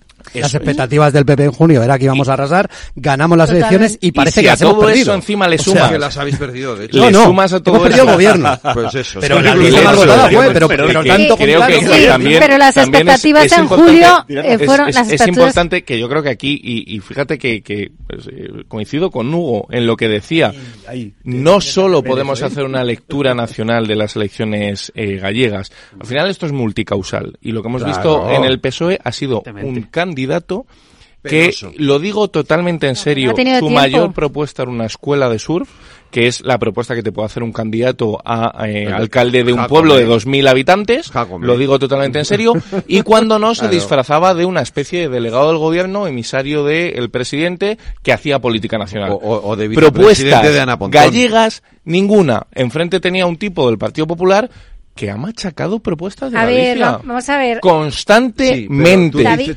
constantemente. David, es que les pilló... que se ha dicho que Feijó ha estado muy presente en la campaña. Sí y no. En la presentación del candidato ni tan siquiera estuvo Feijó. Era una campaña en clave gallega, galleguista. Y en ese juego que ha sucedido a la izquierda, que el votante, y esto es lo sorprendente cuando hablas con gallegos, socialdemócratas, que han votado tradicionalmente al PSOE, ¿qué pasa cuando te conviertes en inútil? Que la gente no este ni te mira a los ojos. el PSOE de Galicia la es inútil. Que tampoco conocían al, candidato. Es que no conocían al candidato. En la expectativa, en la expectativa de la izquierda, que lo comentábamos antes fuera, Hugo y yo, han jugado dos factores para mí fundamentales. Uno, el CIS. Y dos, el, el error el, el, error de campaña del PP. El error de campaña. el error de campaña del PP. Le, dieron mucha que, que no, no, no, le ha, no, le ha, no le ha perjudicado, pero, era, pero en aquel momento todos pensamos que efectivamente le podía perjudicar. Pero se ha intentado buscar una expectativa que era falsa. Viene, yo te añado una previa. Claro. Con la crisis de los pellets, no hubo en la izquierda una expectativa de tenemos nuestro Prestige 2.0 Vamos a ver, que, Yolanda Díaz en la campaña gallega lo que ha convertido en meme su imagen tamizando la arena. Sí, pero vamos a ver, pero había tiempo todavía de campaña. Yo lo que creo además, fíjate que les ha pillado a contrapié al, al, al, al, Partido Socialista y al PSDG, ¿no? Al Partido eh, Socialista Gallego. Es decir, proponer a un candidato y les pilla a contramano el cambio de elecciones, adelanto de las elecciones al Partido Socialista. En ese momento tienen que buscar buscar un candidato. Y cuando tú tienes a un candidato necesitas un tiempo determinado para dar a conocer al candidato en toda campaña electoral. Y eso no lo han tenido. Y no se ha dedicado a ello. Por eso te digo que falta comunicación en, los, dos en los dos grandes partidos, tanto en el Partido Popular como en el Partido, el Partido Socialista. Si no, no hubiera pasado en el PP lo que ha pasado con las declaraciones que tuvimos las, la última semana y eh, con el candidato. Luego no voy a decir las actuaciones que, eh, que hemos visto con eh, Democracia Orensana. Es que era lo que tenía que hacer para darse a conocer, para tener protagonismo, pues un poco más, más populista, mucho más eh, tipo, por así decirlo, más tipo Miley, eh, disfrazarse o si lo que es aquí a, a, la española, ¿no? Como Ruiz Mateos. Eh, bueno, como en otras, eh, ni siquiera ni, ni, siquiera como Vox. Pero lo que sí que ha faltado eh, realmente es ha sido estrategia y comunicación.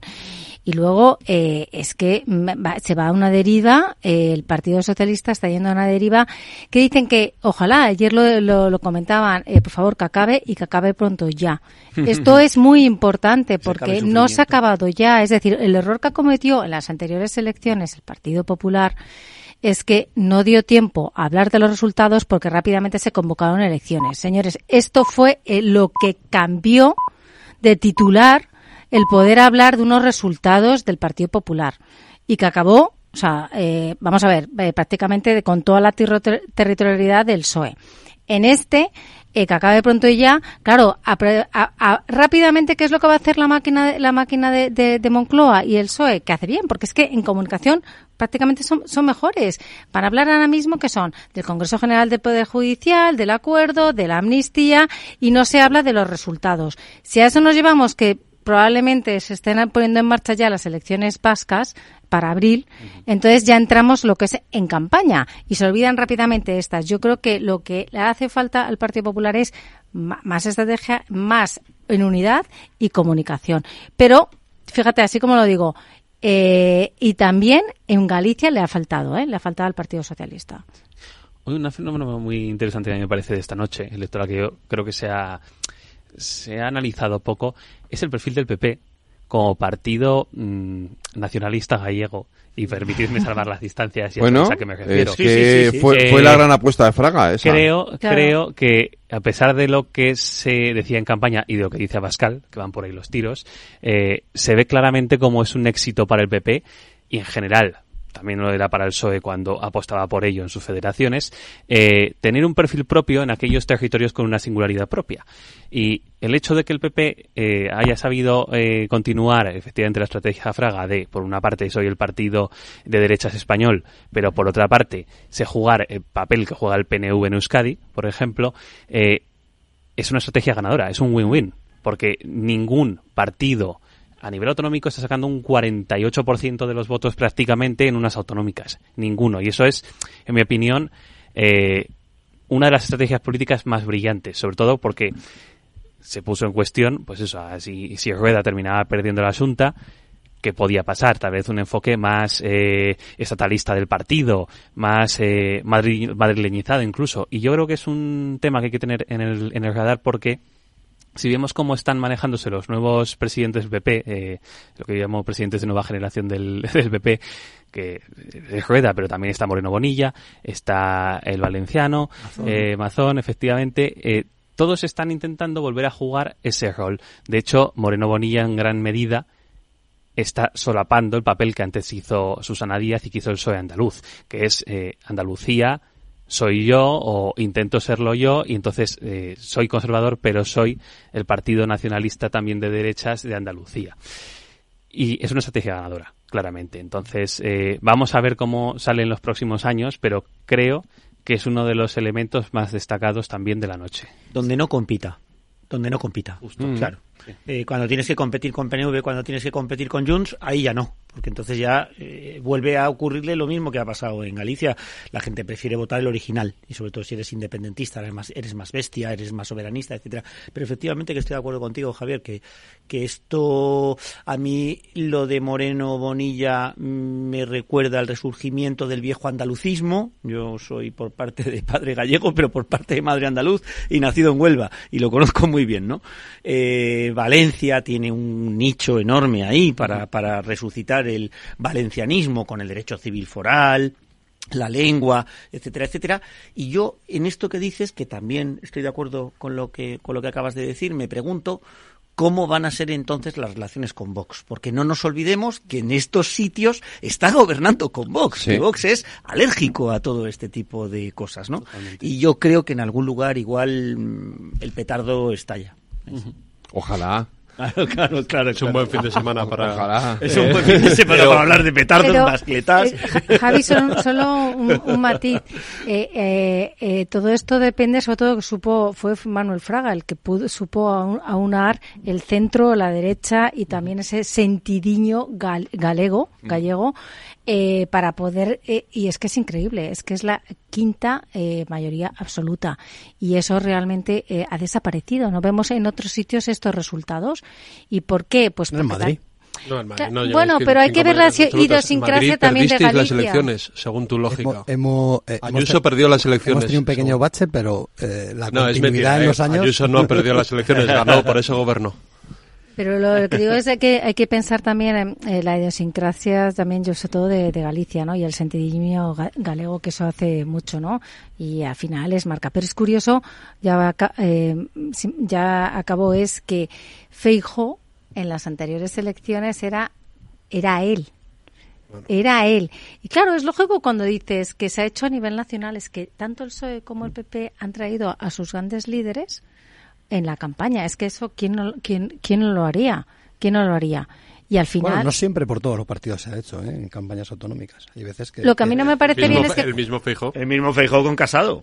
Claro, Pero a mí lo efectivamente, que no que no lo quería ver ni en Efectivamente. pintura por su feudo. a mí No, pero, no- pero no esa parece- lógica, esa lógica del, eh, y yo estoy de acuerdo con lo, que- o sea, eh, es cierto que esto tiene, digamos, una tradición muy anclada en Galicia desde Fraga, digamos, es- pero sí creo que es una dinámica que en todos los, también por esto que estamos hablando del voto dual, que en todos los territorios está sucediendo y que probablemente creo que las debacles territoriales del PSOE tienen más que ver con que es el único partido que no está teniendo liderazgos eh, más anclados en el territorio y, y una diferenciación territorial más, más estratégica que la que evidentemente está teniendo el Partido Popular. No citabais a Ayuso, que evidentemente ha hecho un discurso Sí, madrileñista. de- madrileñista. sí, de, una cosa. Pero es o- normal, o, ¿eh? eh, modestamente, creo que la- el peso que está teniendo más Madrid tiene mucho que ver con que al madrileño también le preocupa, al madrileño de izquierdas también le quiere que haya alguien hablando de sus hospitales De lo y- suyo. y, no de, Claro, de y lo no otras suyo, cosas. sí. O sea, creo,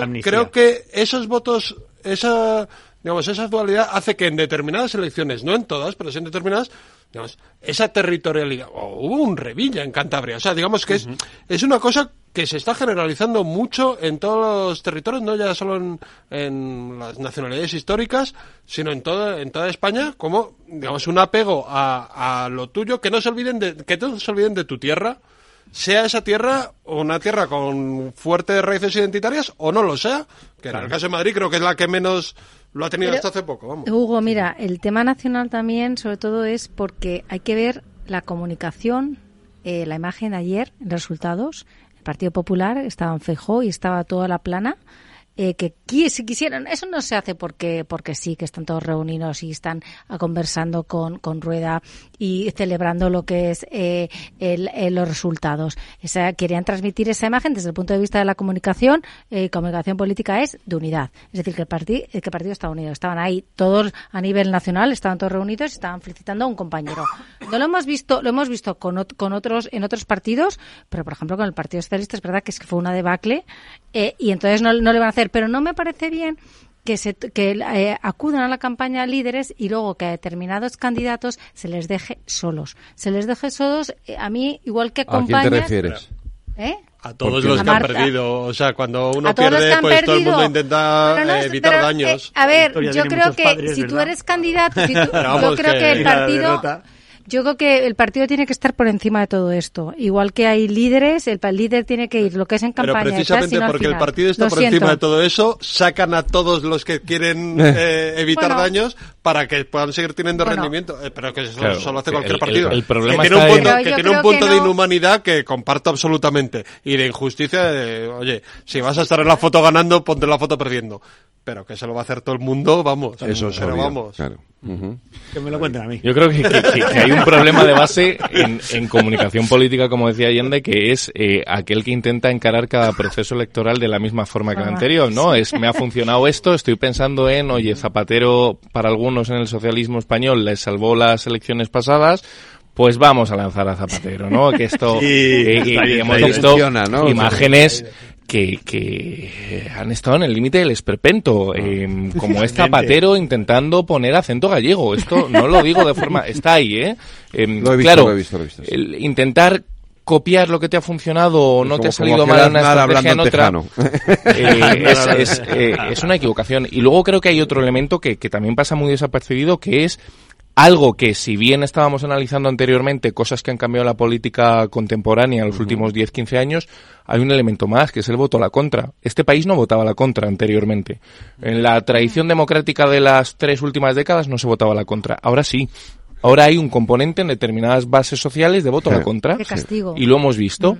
Y este voto a la contra, yo creo que no sé calibrarlo demoscópicamente, pero, pero sí que, sí que ha ¿eh? operado también en algunos elementos en las elecciones gallegas. Es decir, el discurso en la izquierda de eh, podemos conseguir dar un vuelco al votante moderado conservador, si ese vuelco venía capitalizado por el PSOE, a lo mejor no le generaba tanto miedo, pero capitalizado por un BNG, por un bloque nacionalista gallego, dice, mm, yo voy a ir a votar.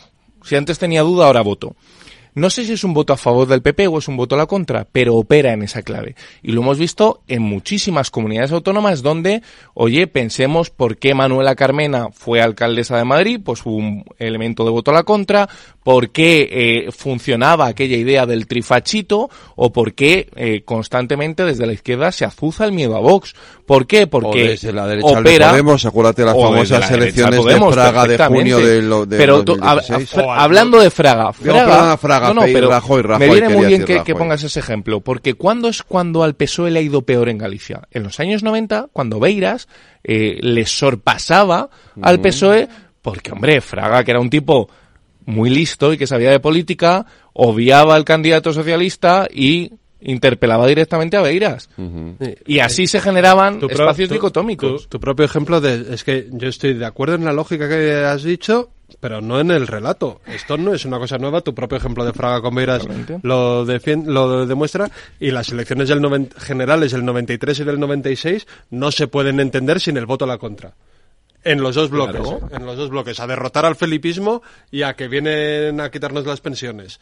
Y el perro, o sea, acordémonos del, bueno, algunos sois muy jóvenes, igual no te acuerdas, pero el vídeo del, del Doberman de Alfonso Guerra, Hombre, que esto es una maravilla eh, del, llamamiento al voto a la contra. Sin duda, lo que pasa es que el voto a la contra lo que se ha, lo que, lo que ha cambiado en estos últimos 15 años es que se ha sublimado en el momento en el que no es un sistema bipartidista imperfecto, en el que el tablero político se da un vuelco y es multipartidista. Nos olvidamos de cómo, de, las barbaridades que se han dicho, yo me, acuerdo, mira, en, la, Asamblea de Madrid vivimos hace poco... De guerra contra Suárez, acuérdate. En la Asamblea de Madrid vivimos hace poco un acto bonito sobre el del 40 aniversario de la Comunidad de Madrid y de la Asamblea de Madrid y el 20 aniversario del edificio, me parece, o 25, no, es, no Y entonces todo el mundo decía, joder, ahora como os insultáis, antes no nos insultábamos.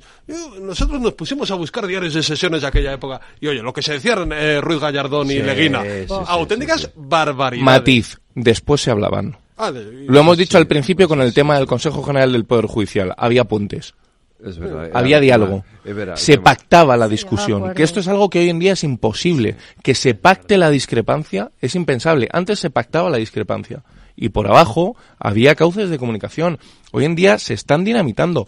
Insisto, y se ha puesto sobre la mesa quien ha capitaneado la voladura del diálogo ¿Ha sido Pedro Sánchez en los últimos años? Tengo que hacer una pausa. Tengo que hacer una pausa. Tengo que hacer una pausa. Perdonad. Ey, asistente, ¿cuál es el mejor fondo de inversión del año? Hay aproximadamente 54 millones de resultados. ¿Quieres que los lea? Buf, mejor que no. Puedes seguir buscando entre millones de contenidos, pero un asesoramiento de calidad solo te lo dará un especialista. En Renta 4 te ofrecemos un servicio de asesoramiento gratuito siempre que lo necesites. Entra en r4.com y descubre cómo te podemos ayudar. Renta 4 Banco. ¿Quieres más? Mario, que eso de que no te da tiempo a pillar el tren. No te preocupes, que lo he mirado y hay un tren cada hora. Así que nada, salsero, duchita fría, cafetito para la resaca y ya te estás viniendo que está tu ahijao y toda su clase esperándote. Niños, saluda al Tito. ¡Tito!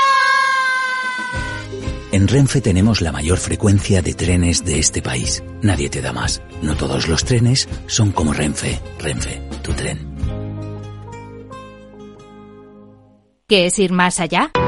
Con Arval podrás llegar donde te propongas de la forma más sostenible y darle a tu empresa todas las soluciones de movilidad que necesite, asesorando con las mejores opciones de movilidad para las distintas necesidades de tu flota, con vehículos electrificados, bicicletas, coche compartido. Arval, la transición energética arranca aquí. Más información en arval.es.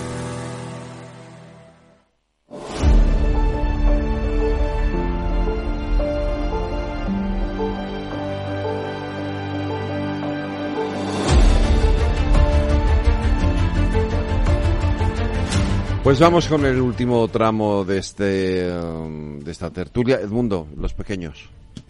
Los pequeños. Sí. Los que se han quedado fuera. Por alusiones. No, por alusiones no. Por alusiones. gracias. No, no, no, no, no, pero no, no. Yo quiero hablar de democracia Orensana. Tiene, tiene, tiene, tiene, tiene eso aquel, porque, porque, cuidado, oye, los pequeñños, ahí ha entrado un pequeño, quiero Ahí ha decir. entrado un pequeño y yo eh, que he ido siguiendo la campaña, aparte, digamos, eh, lo decía antes Allende, el, en fin, cuando uno está naciendo y, y yo estoy en la misma situación, esta misma semana voy a inscribir un partido político nuevo en el registro del Ministerio del Interior, ¿no? Eh, pues sí, hace falta a lo mejor vestirse de Superman, antes mm, os habéis referido a otros ejemplos, yo me acordaba de Albert Rivera desnudo, ¿no? En, Sí. en- en el cartel aquel y tal. Hombre, yo creo que eso no hace falta, sinceramente. A mí no me vais a ver vestido de Superman, ya os lo digo, ya os lo digo claramente. ¿no? Tampoco en pelotas. Y en, en pelotas ya veremos, ¿eh? O sea, en pelotas ya veremos que yo nudismo he hecho mucho en las playas españolas.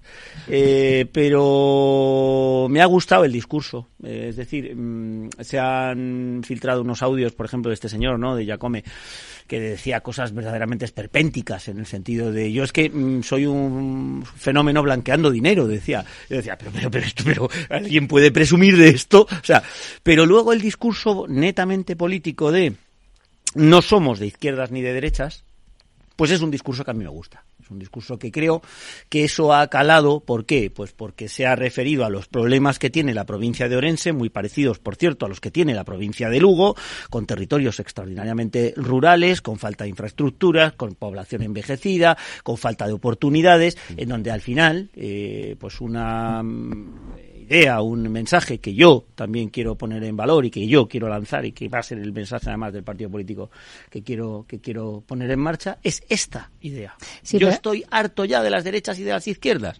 Y bueno, esto tiene siempre la misma lectura, ¿no? Y es que eh, muchas veces eh, como este tipo de partidos pues molestan mucho a los medios de comunicación que están eh, confortablemente instalados en el bipartidismo y en las subvenciones y en la financiación a través de la publicidad institucional, pues no les han hecho ni caso. A Democracia Orensana no les han hecho ni caso. Oye, pues han sacado su escaño los tíos. Ahí pico Hombre, y pala. Esperaban ¿eh? ser la llave para poder conseguir No han también más la presupuesto también. pero han no lo metido la conseguido. cabeza. Lo decía Pero Javier antes, ¿cuánto durará esto? Bueno, Pues, pero ellos el problema esperaban... es que al no tener una imagen de utilidad, porque teniendo un solo escaño, pues en las siguientes elecciones, Claro. pues al final dirán, no, pero prefiero votar al Partido Popular o al que sea, ¿no? Cada uno y tal. Pero a mí me ha parecido una gesta heroica, ¿no? Y luego me decía Hugo antes, fuera de micrófono, o sea, yo sinceramente lo de Sumar y lo de Podemos, em, o sea, ¿cómo se presenta de verdad? Escuchadme, de verdad, ¿cómo se presenta alguien en Galicia con el discurso de Amancio Ortega es un delincuente? O sea, a mí es que me parece que hay que estar loco para, para presentarse a la- las elecciones gallegas con este mensaje. Venimos aquí a acabar con Amancio Ortega, un tío que está dando. Pero eso ha sido Podemos, no ha sido Sumar. Ha sido Podemos, ha sido Podemos, no lo digo, no lo digo. A, Sumar le han criticado estas campañas por hablar demasiado bien de Amancio Claro, pero por eso digo que es que yo a mí me da la. Y bueno, Sumar ha hecho una campaña, sinceramente, a mí me mm. parece también bastante espantosa. Eh, lo de Lois ha sido pues bastante lamentable. Entonces, mm, ¿alguna oportunidad podía tener Sumar de sacar un solo escaño? Pues alguna podía tener en alguna de las encuestas que hemos Pero es que ni siquiera en su propio... Se han quedado por debajo del 2% del 2% de, yo, yo pensé que el Papa le iba a ayudar a Ni el Papa ni nada, ¿no? yo creo que la campaña hay que tenéis que reconocer mm, los de Sumar mm, más flojito, más bajito, podéis decirlo más bajito, los de Podemos desde luego han mm. hecho el ridículo, o sea, pero más absolutamente espantoso, ¿no? Yo creo lo que decías también antes, Hugo, fuera de micrófono, que yo me da la sensación de que esto ya es el certificado de defunción de Podemos eh, totalmente, ¿no? Sí, eh, yo, creo que es muy diferente lo de Sumar y lo de Podemos. Podemos en ningún momento tuvo ninguna ocasión de tener representación. Sumar empieza las elecciones pensando de una forma, yo creo que realista, que se podían sacar un escaño por Pontevedra y otro por, por Coruña. Y que el, y, creo que hay un, o sea, es, que, que el votante de Sumar eh, pensó que su voto útil, eh, mucho de lo del voto útil es una, a mí me parece un fenómeno fascinante porque suele ser un ejercicio absolutamente irracional de sentirte racional votando lo que te apetece. Eh, está bien, está bien, es una buena definición. creo, que siempre funciona así. Porque, que es votar útil, lo que me apetece a mí es, es, votar lo que, lo que, te votas, lo que te apetece sintiéndote muy listo. Y a veces es una tontería. Está muy bien, está bien. Y por ejemplo, creo que en esta, en esta ocasión mucha gente ha pensado que su Mira voto... a mí que me vas a contar, Hugo. Era, vas a contar del voto útil del PP. El voto era útil eh, de esta manera. Pero bueno, en las, en las madrileñas pasó al revés. Hubo mucha gente que votó al Podemos pensando que era la forma de evitar la mayoría absoluta de, Ayuso. Fue un voto tirado a la basura, un voto absolutamente inútil, sintiéndote muy inteligente por haber votado útil.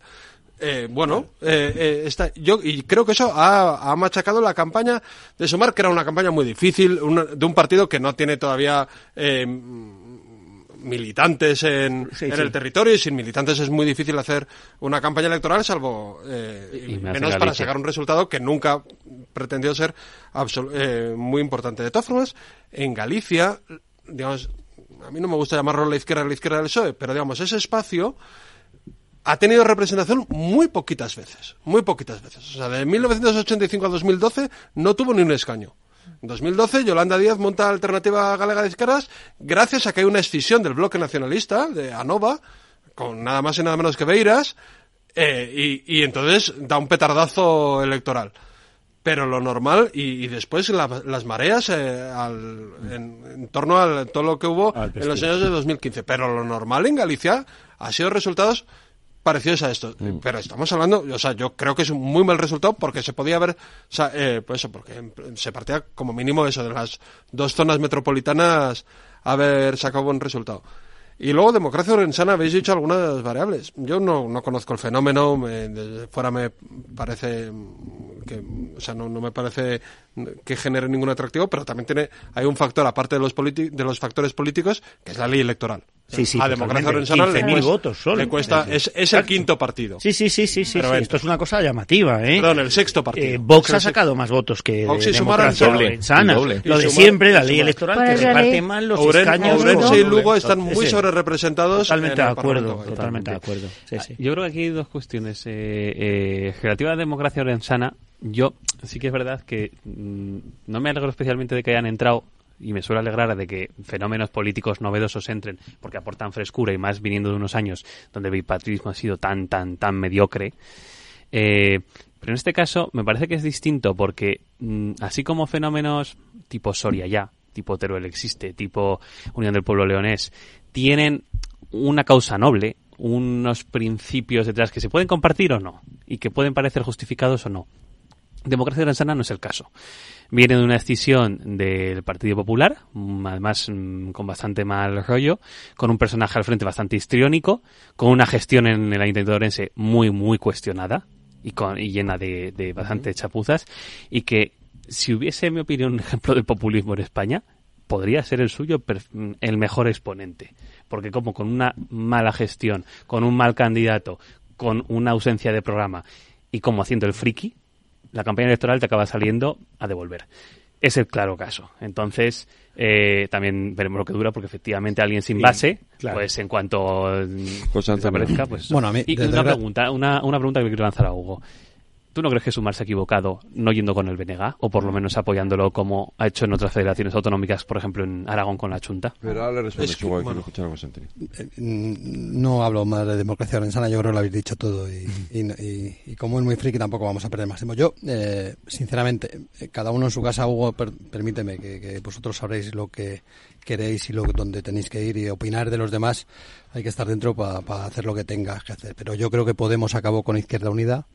Creo que Sumar ha acabado con Podemos y creo que si seguís así el PSOE eh, o Pedro Sánchez va a acabar con vosotros. Es decir, pero no, no lo digo, mmm, perdóname por, por, por, echar nada de verdad, sino porque creo que el estar dentro del gobierno de Pedro Sánchez os tapa mucho más de lo que vosotros en teoría cuando, cuando entráis en gobierno decir, bueno, pues nosotros desde dentro vamos a cambiar las cosas y tal, y aunque haya medidas que, presente Yolanda Díaz y que todo el mundo sepamos que vienen de Yolanda Díaz, como Pedro Sánchez las compra, eh, la gente ya se las atribuye a Pedro Sánchez y como Pedro Sánchez, perdóname, se ha, tan, se ha radicalizado tanto, eh, lo que puede ser el votante de la izquierda del PSOE histórico, que se iba a Izquierda Unida o que luego se fue a Podemos o que luego se fue a Sumar, eh, lo está acaparando. Entonces, yo creo que eh, insisto, cada uno en su casa tiene que hacer lo que quiera, pero creo que esto tiene que abrir un periodo de reflexión de, eh, de estáis siendo tapados o, o, o, o digamos, totalmente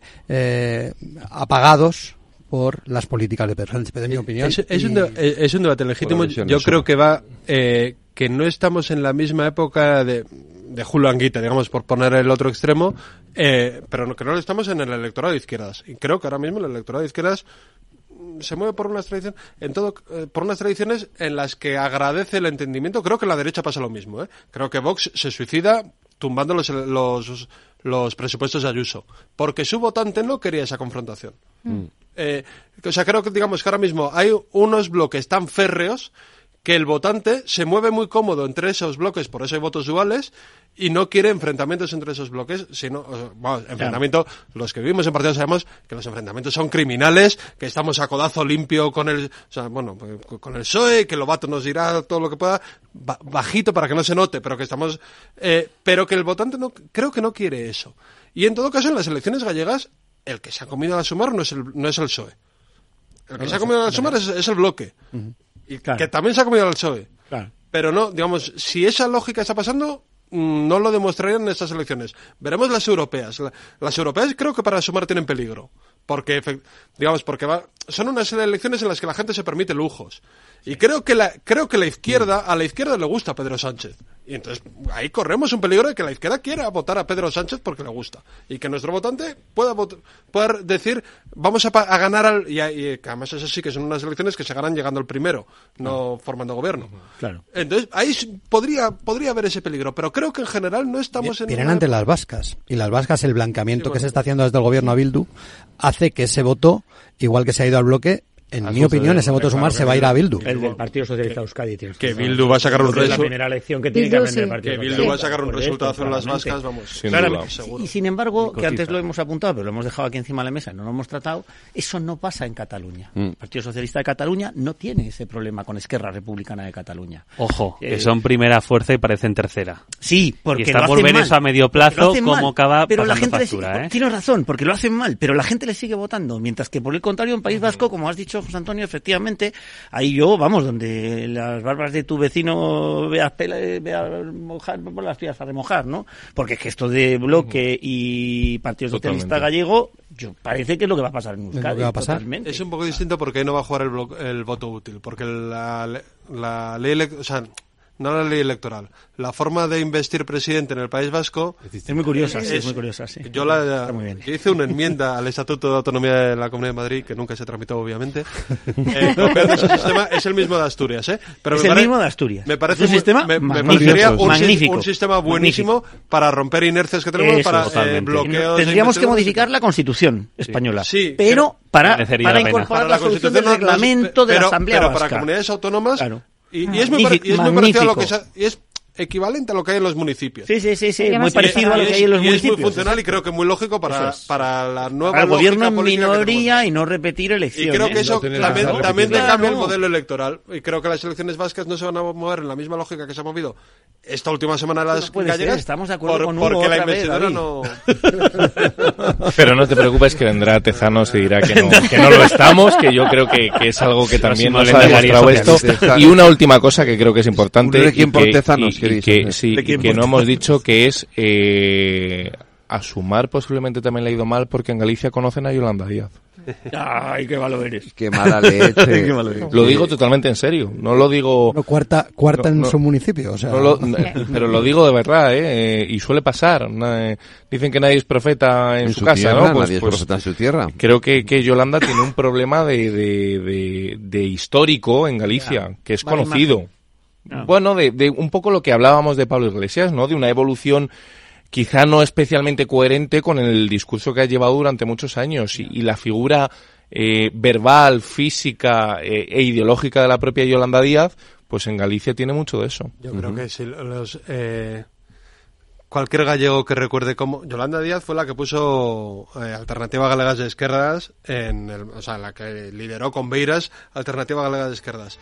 Para que nos hagamos una idea, Alternativa Galega de Izquierdas se llama Alternativa Galega de Yo entonces estaba bastante cerca de de aquello. Eh, yo soy amigo de Yolanda Díaz desde hace muchos años y además ahora vecino. Eh, y, y se llama Alternativa Galega de Izquierdas porque no se pudo llamar Alternativa Galega a secas. Porque ya estaba registrado. Porque ya estaba registrado. Y tuvieron que ponerlo de izquierdas. Eh, Yolanda no ha cambiado mucho su discurso desde que, los desde que la votaron los gallegos. Pues Puede ser que la haya cambiado mucho desde que no la votaba ni un gallego que a lo mejor es que eso es mucho a, lo, mejor ha sido por eso. Allende no ya no te puedo dejar José Antonio buenas noches. Hugo, un placer. muy buenas noches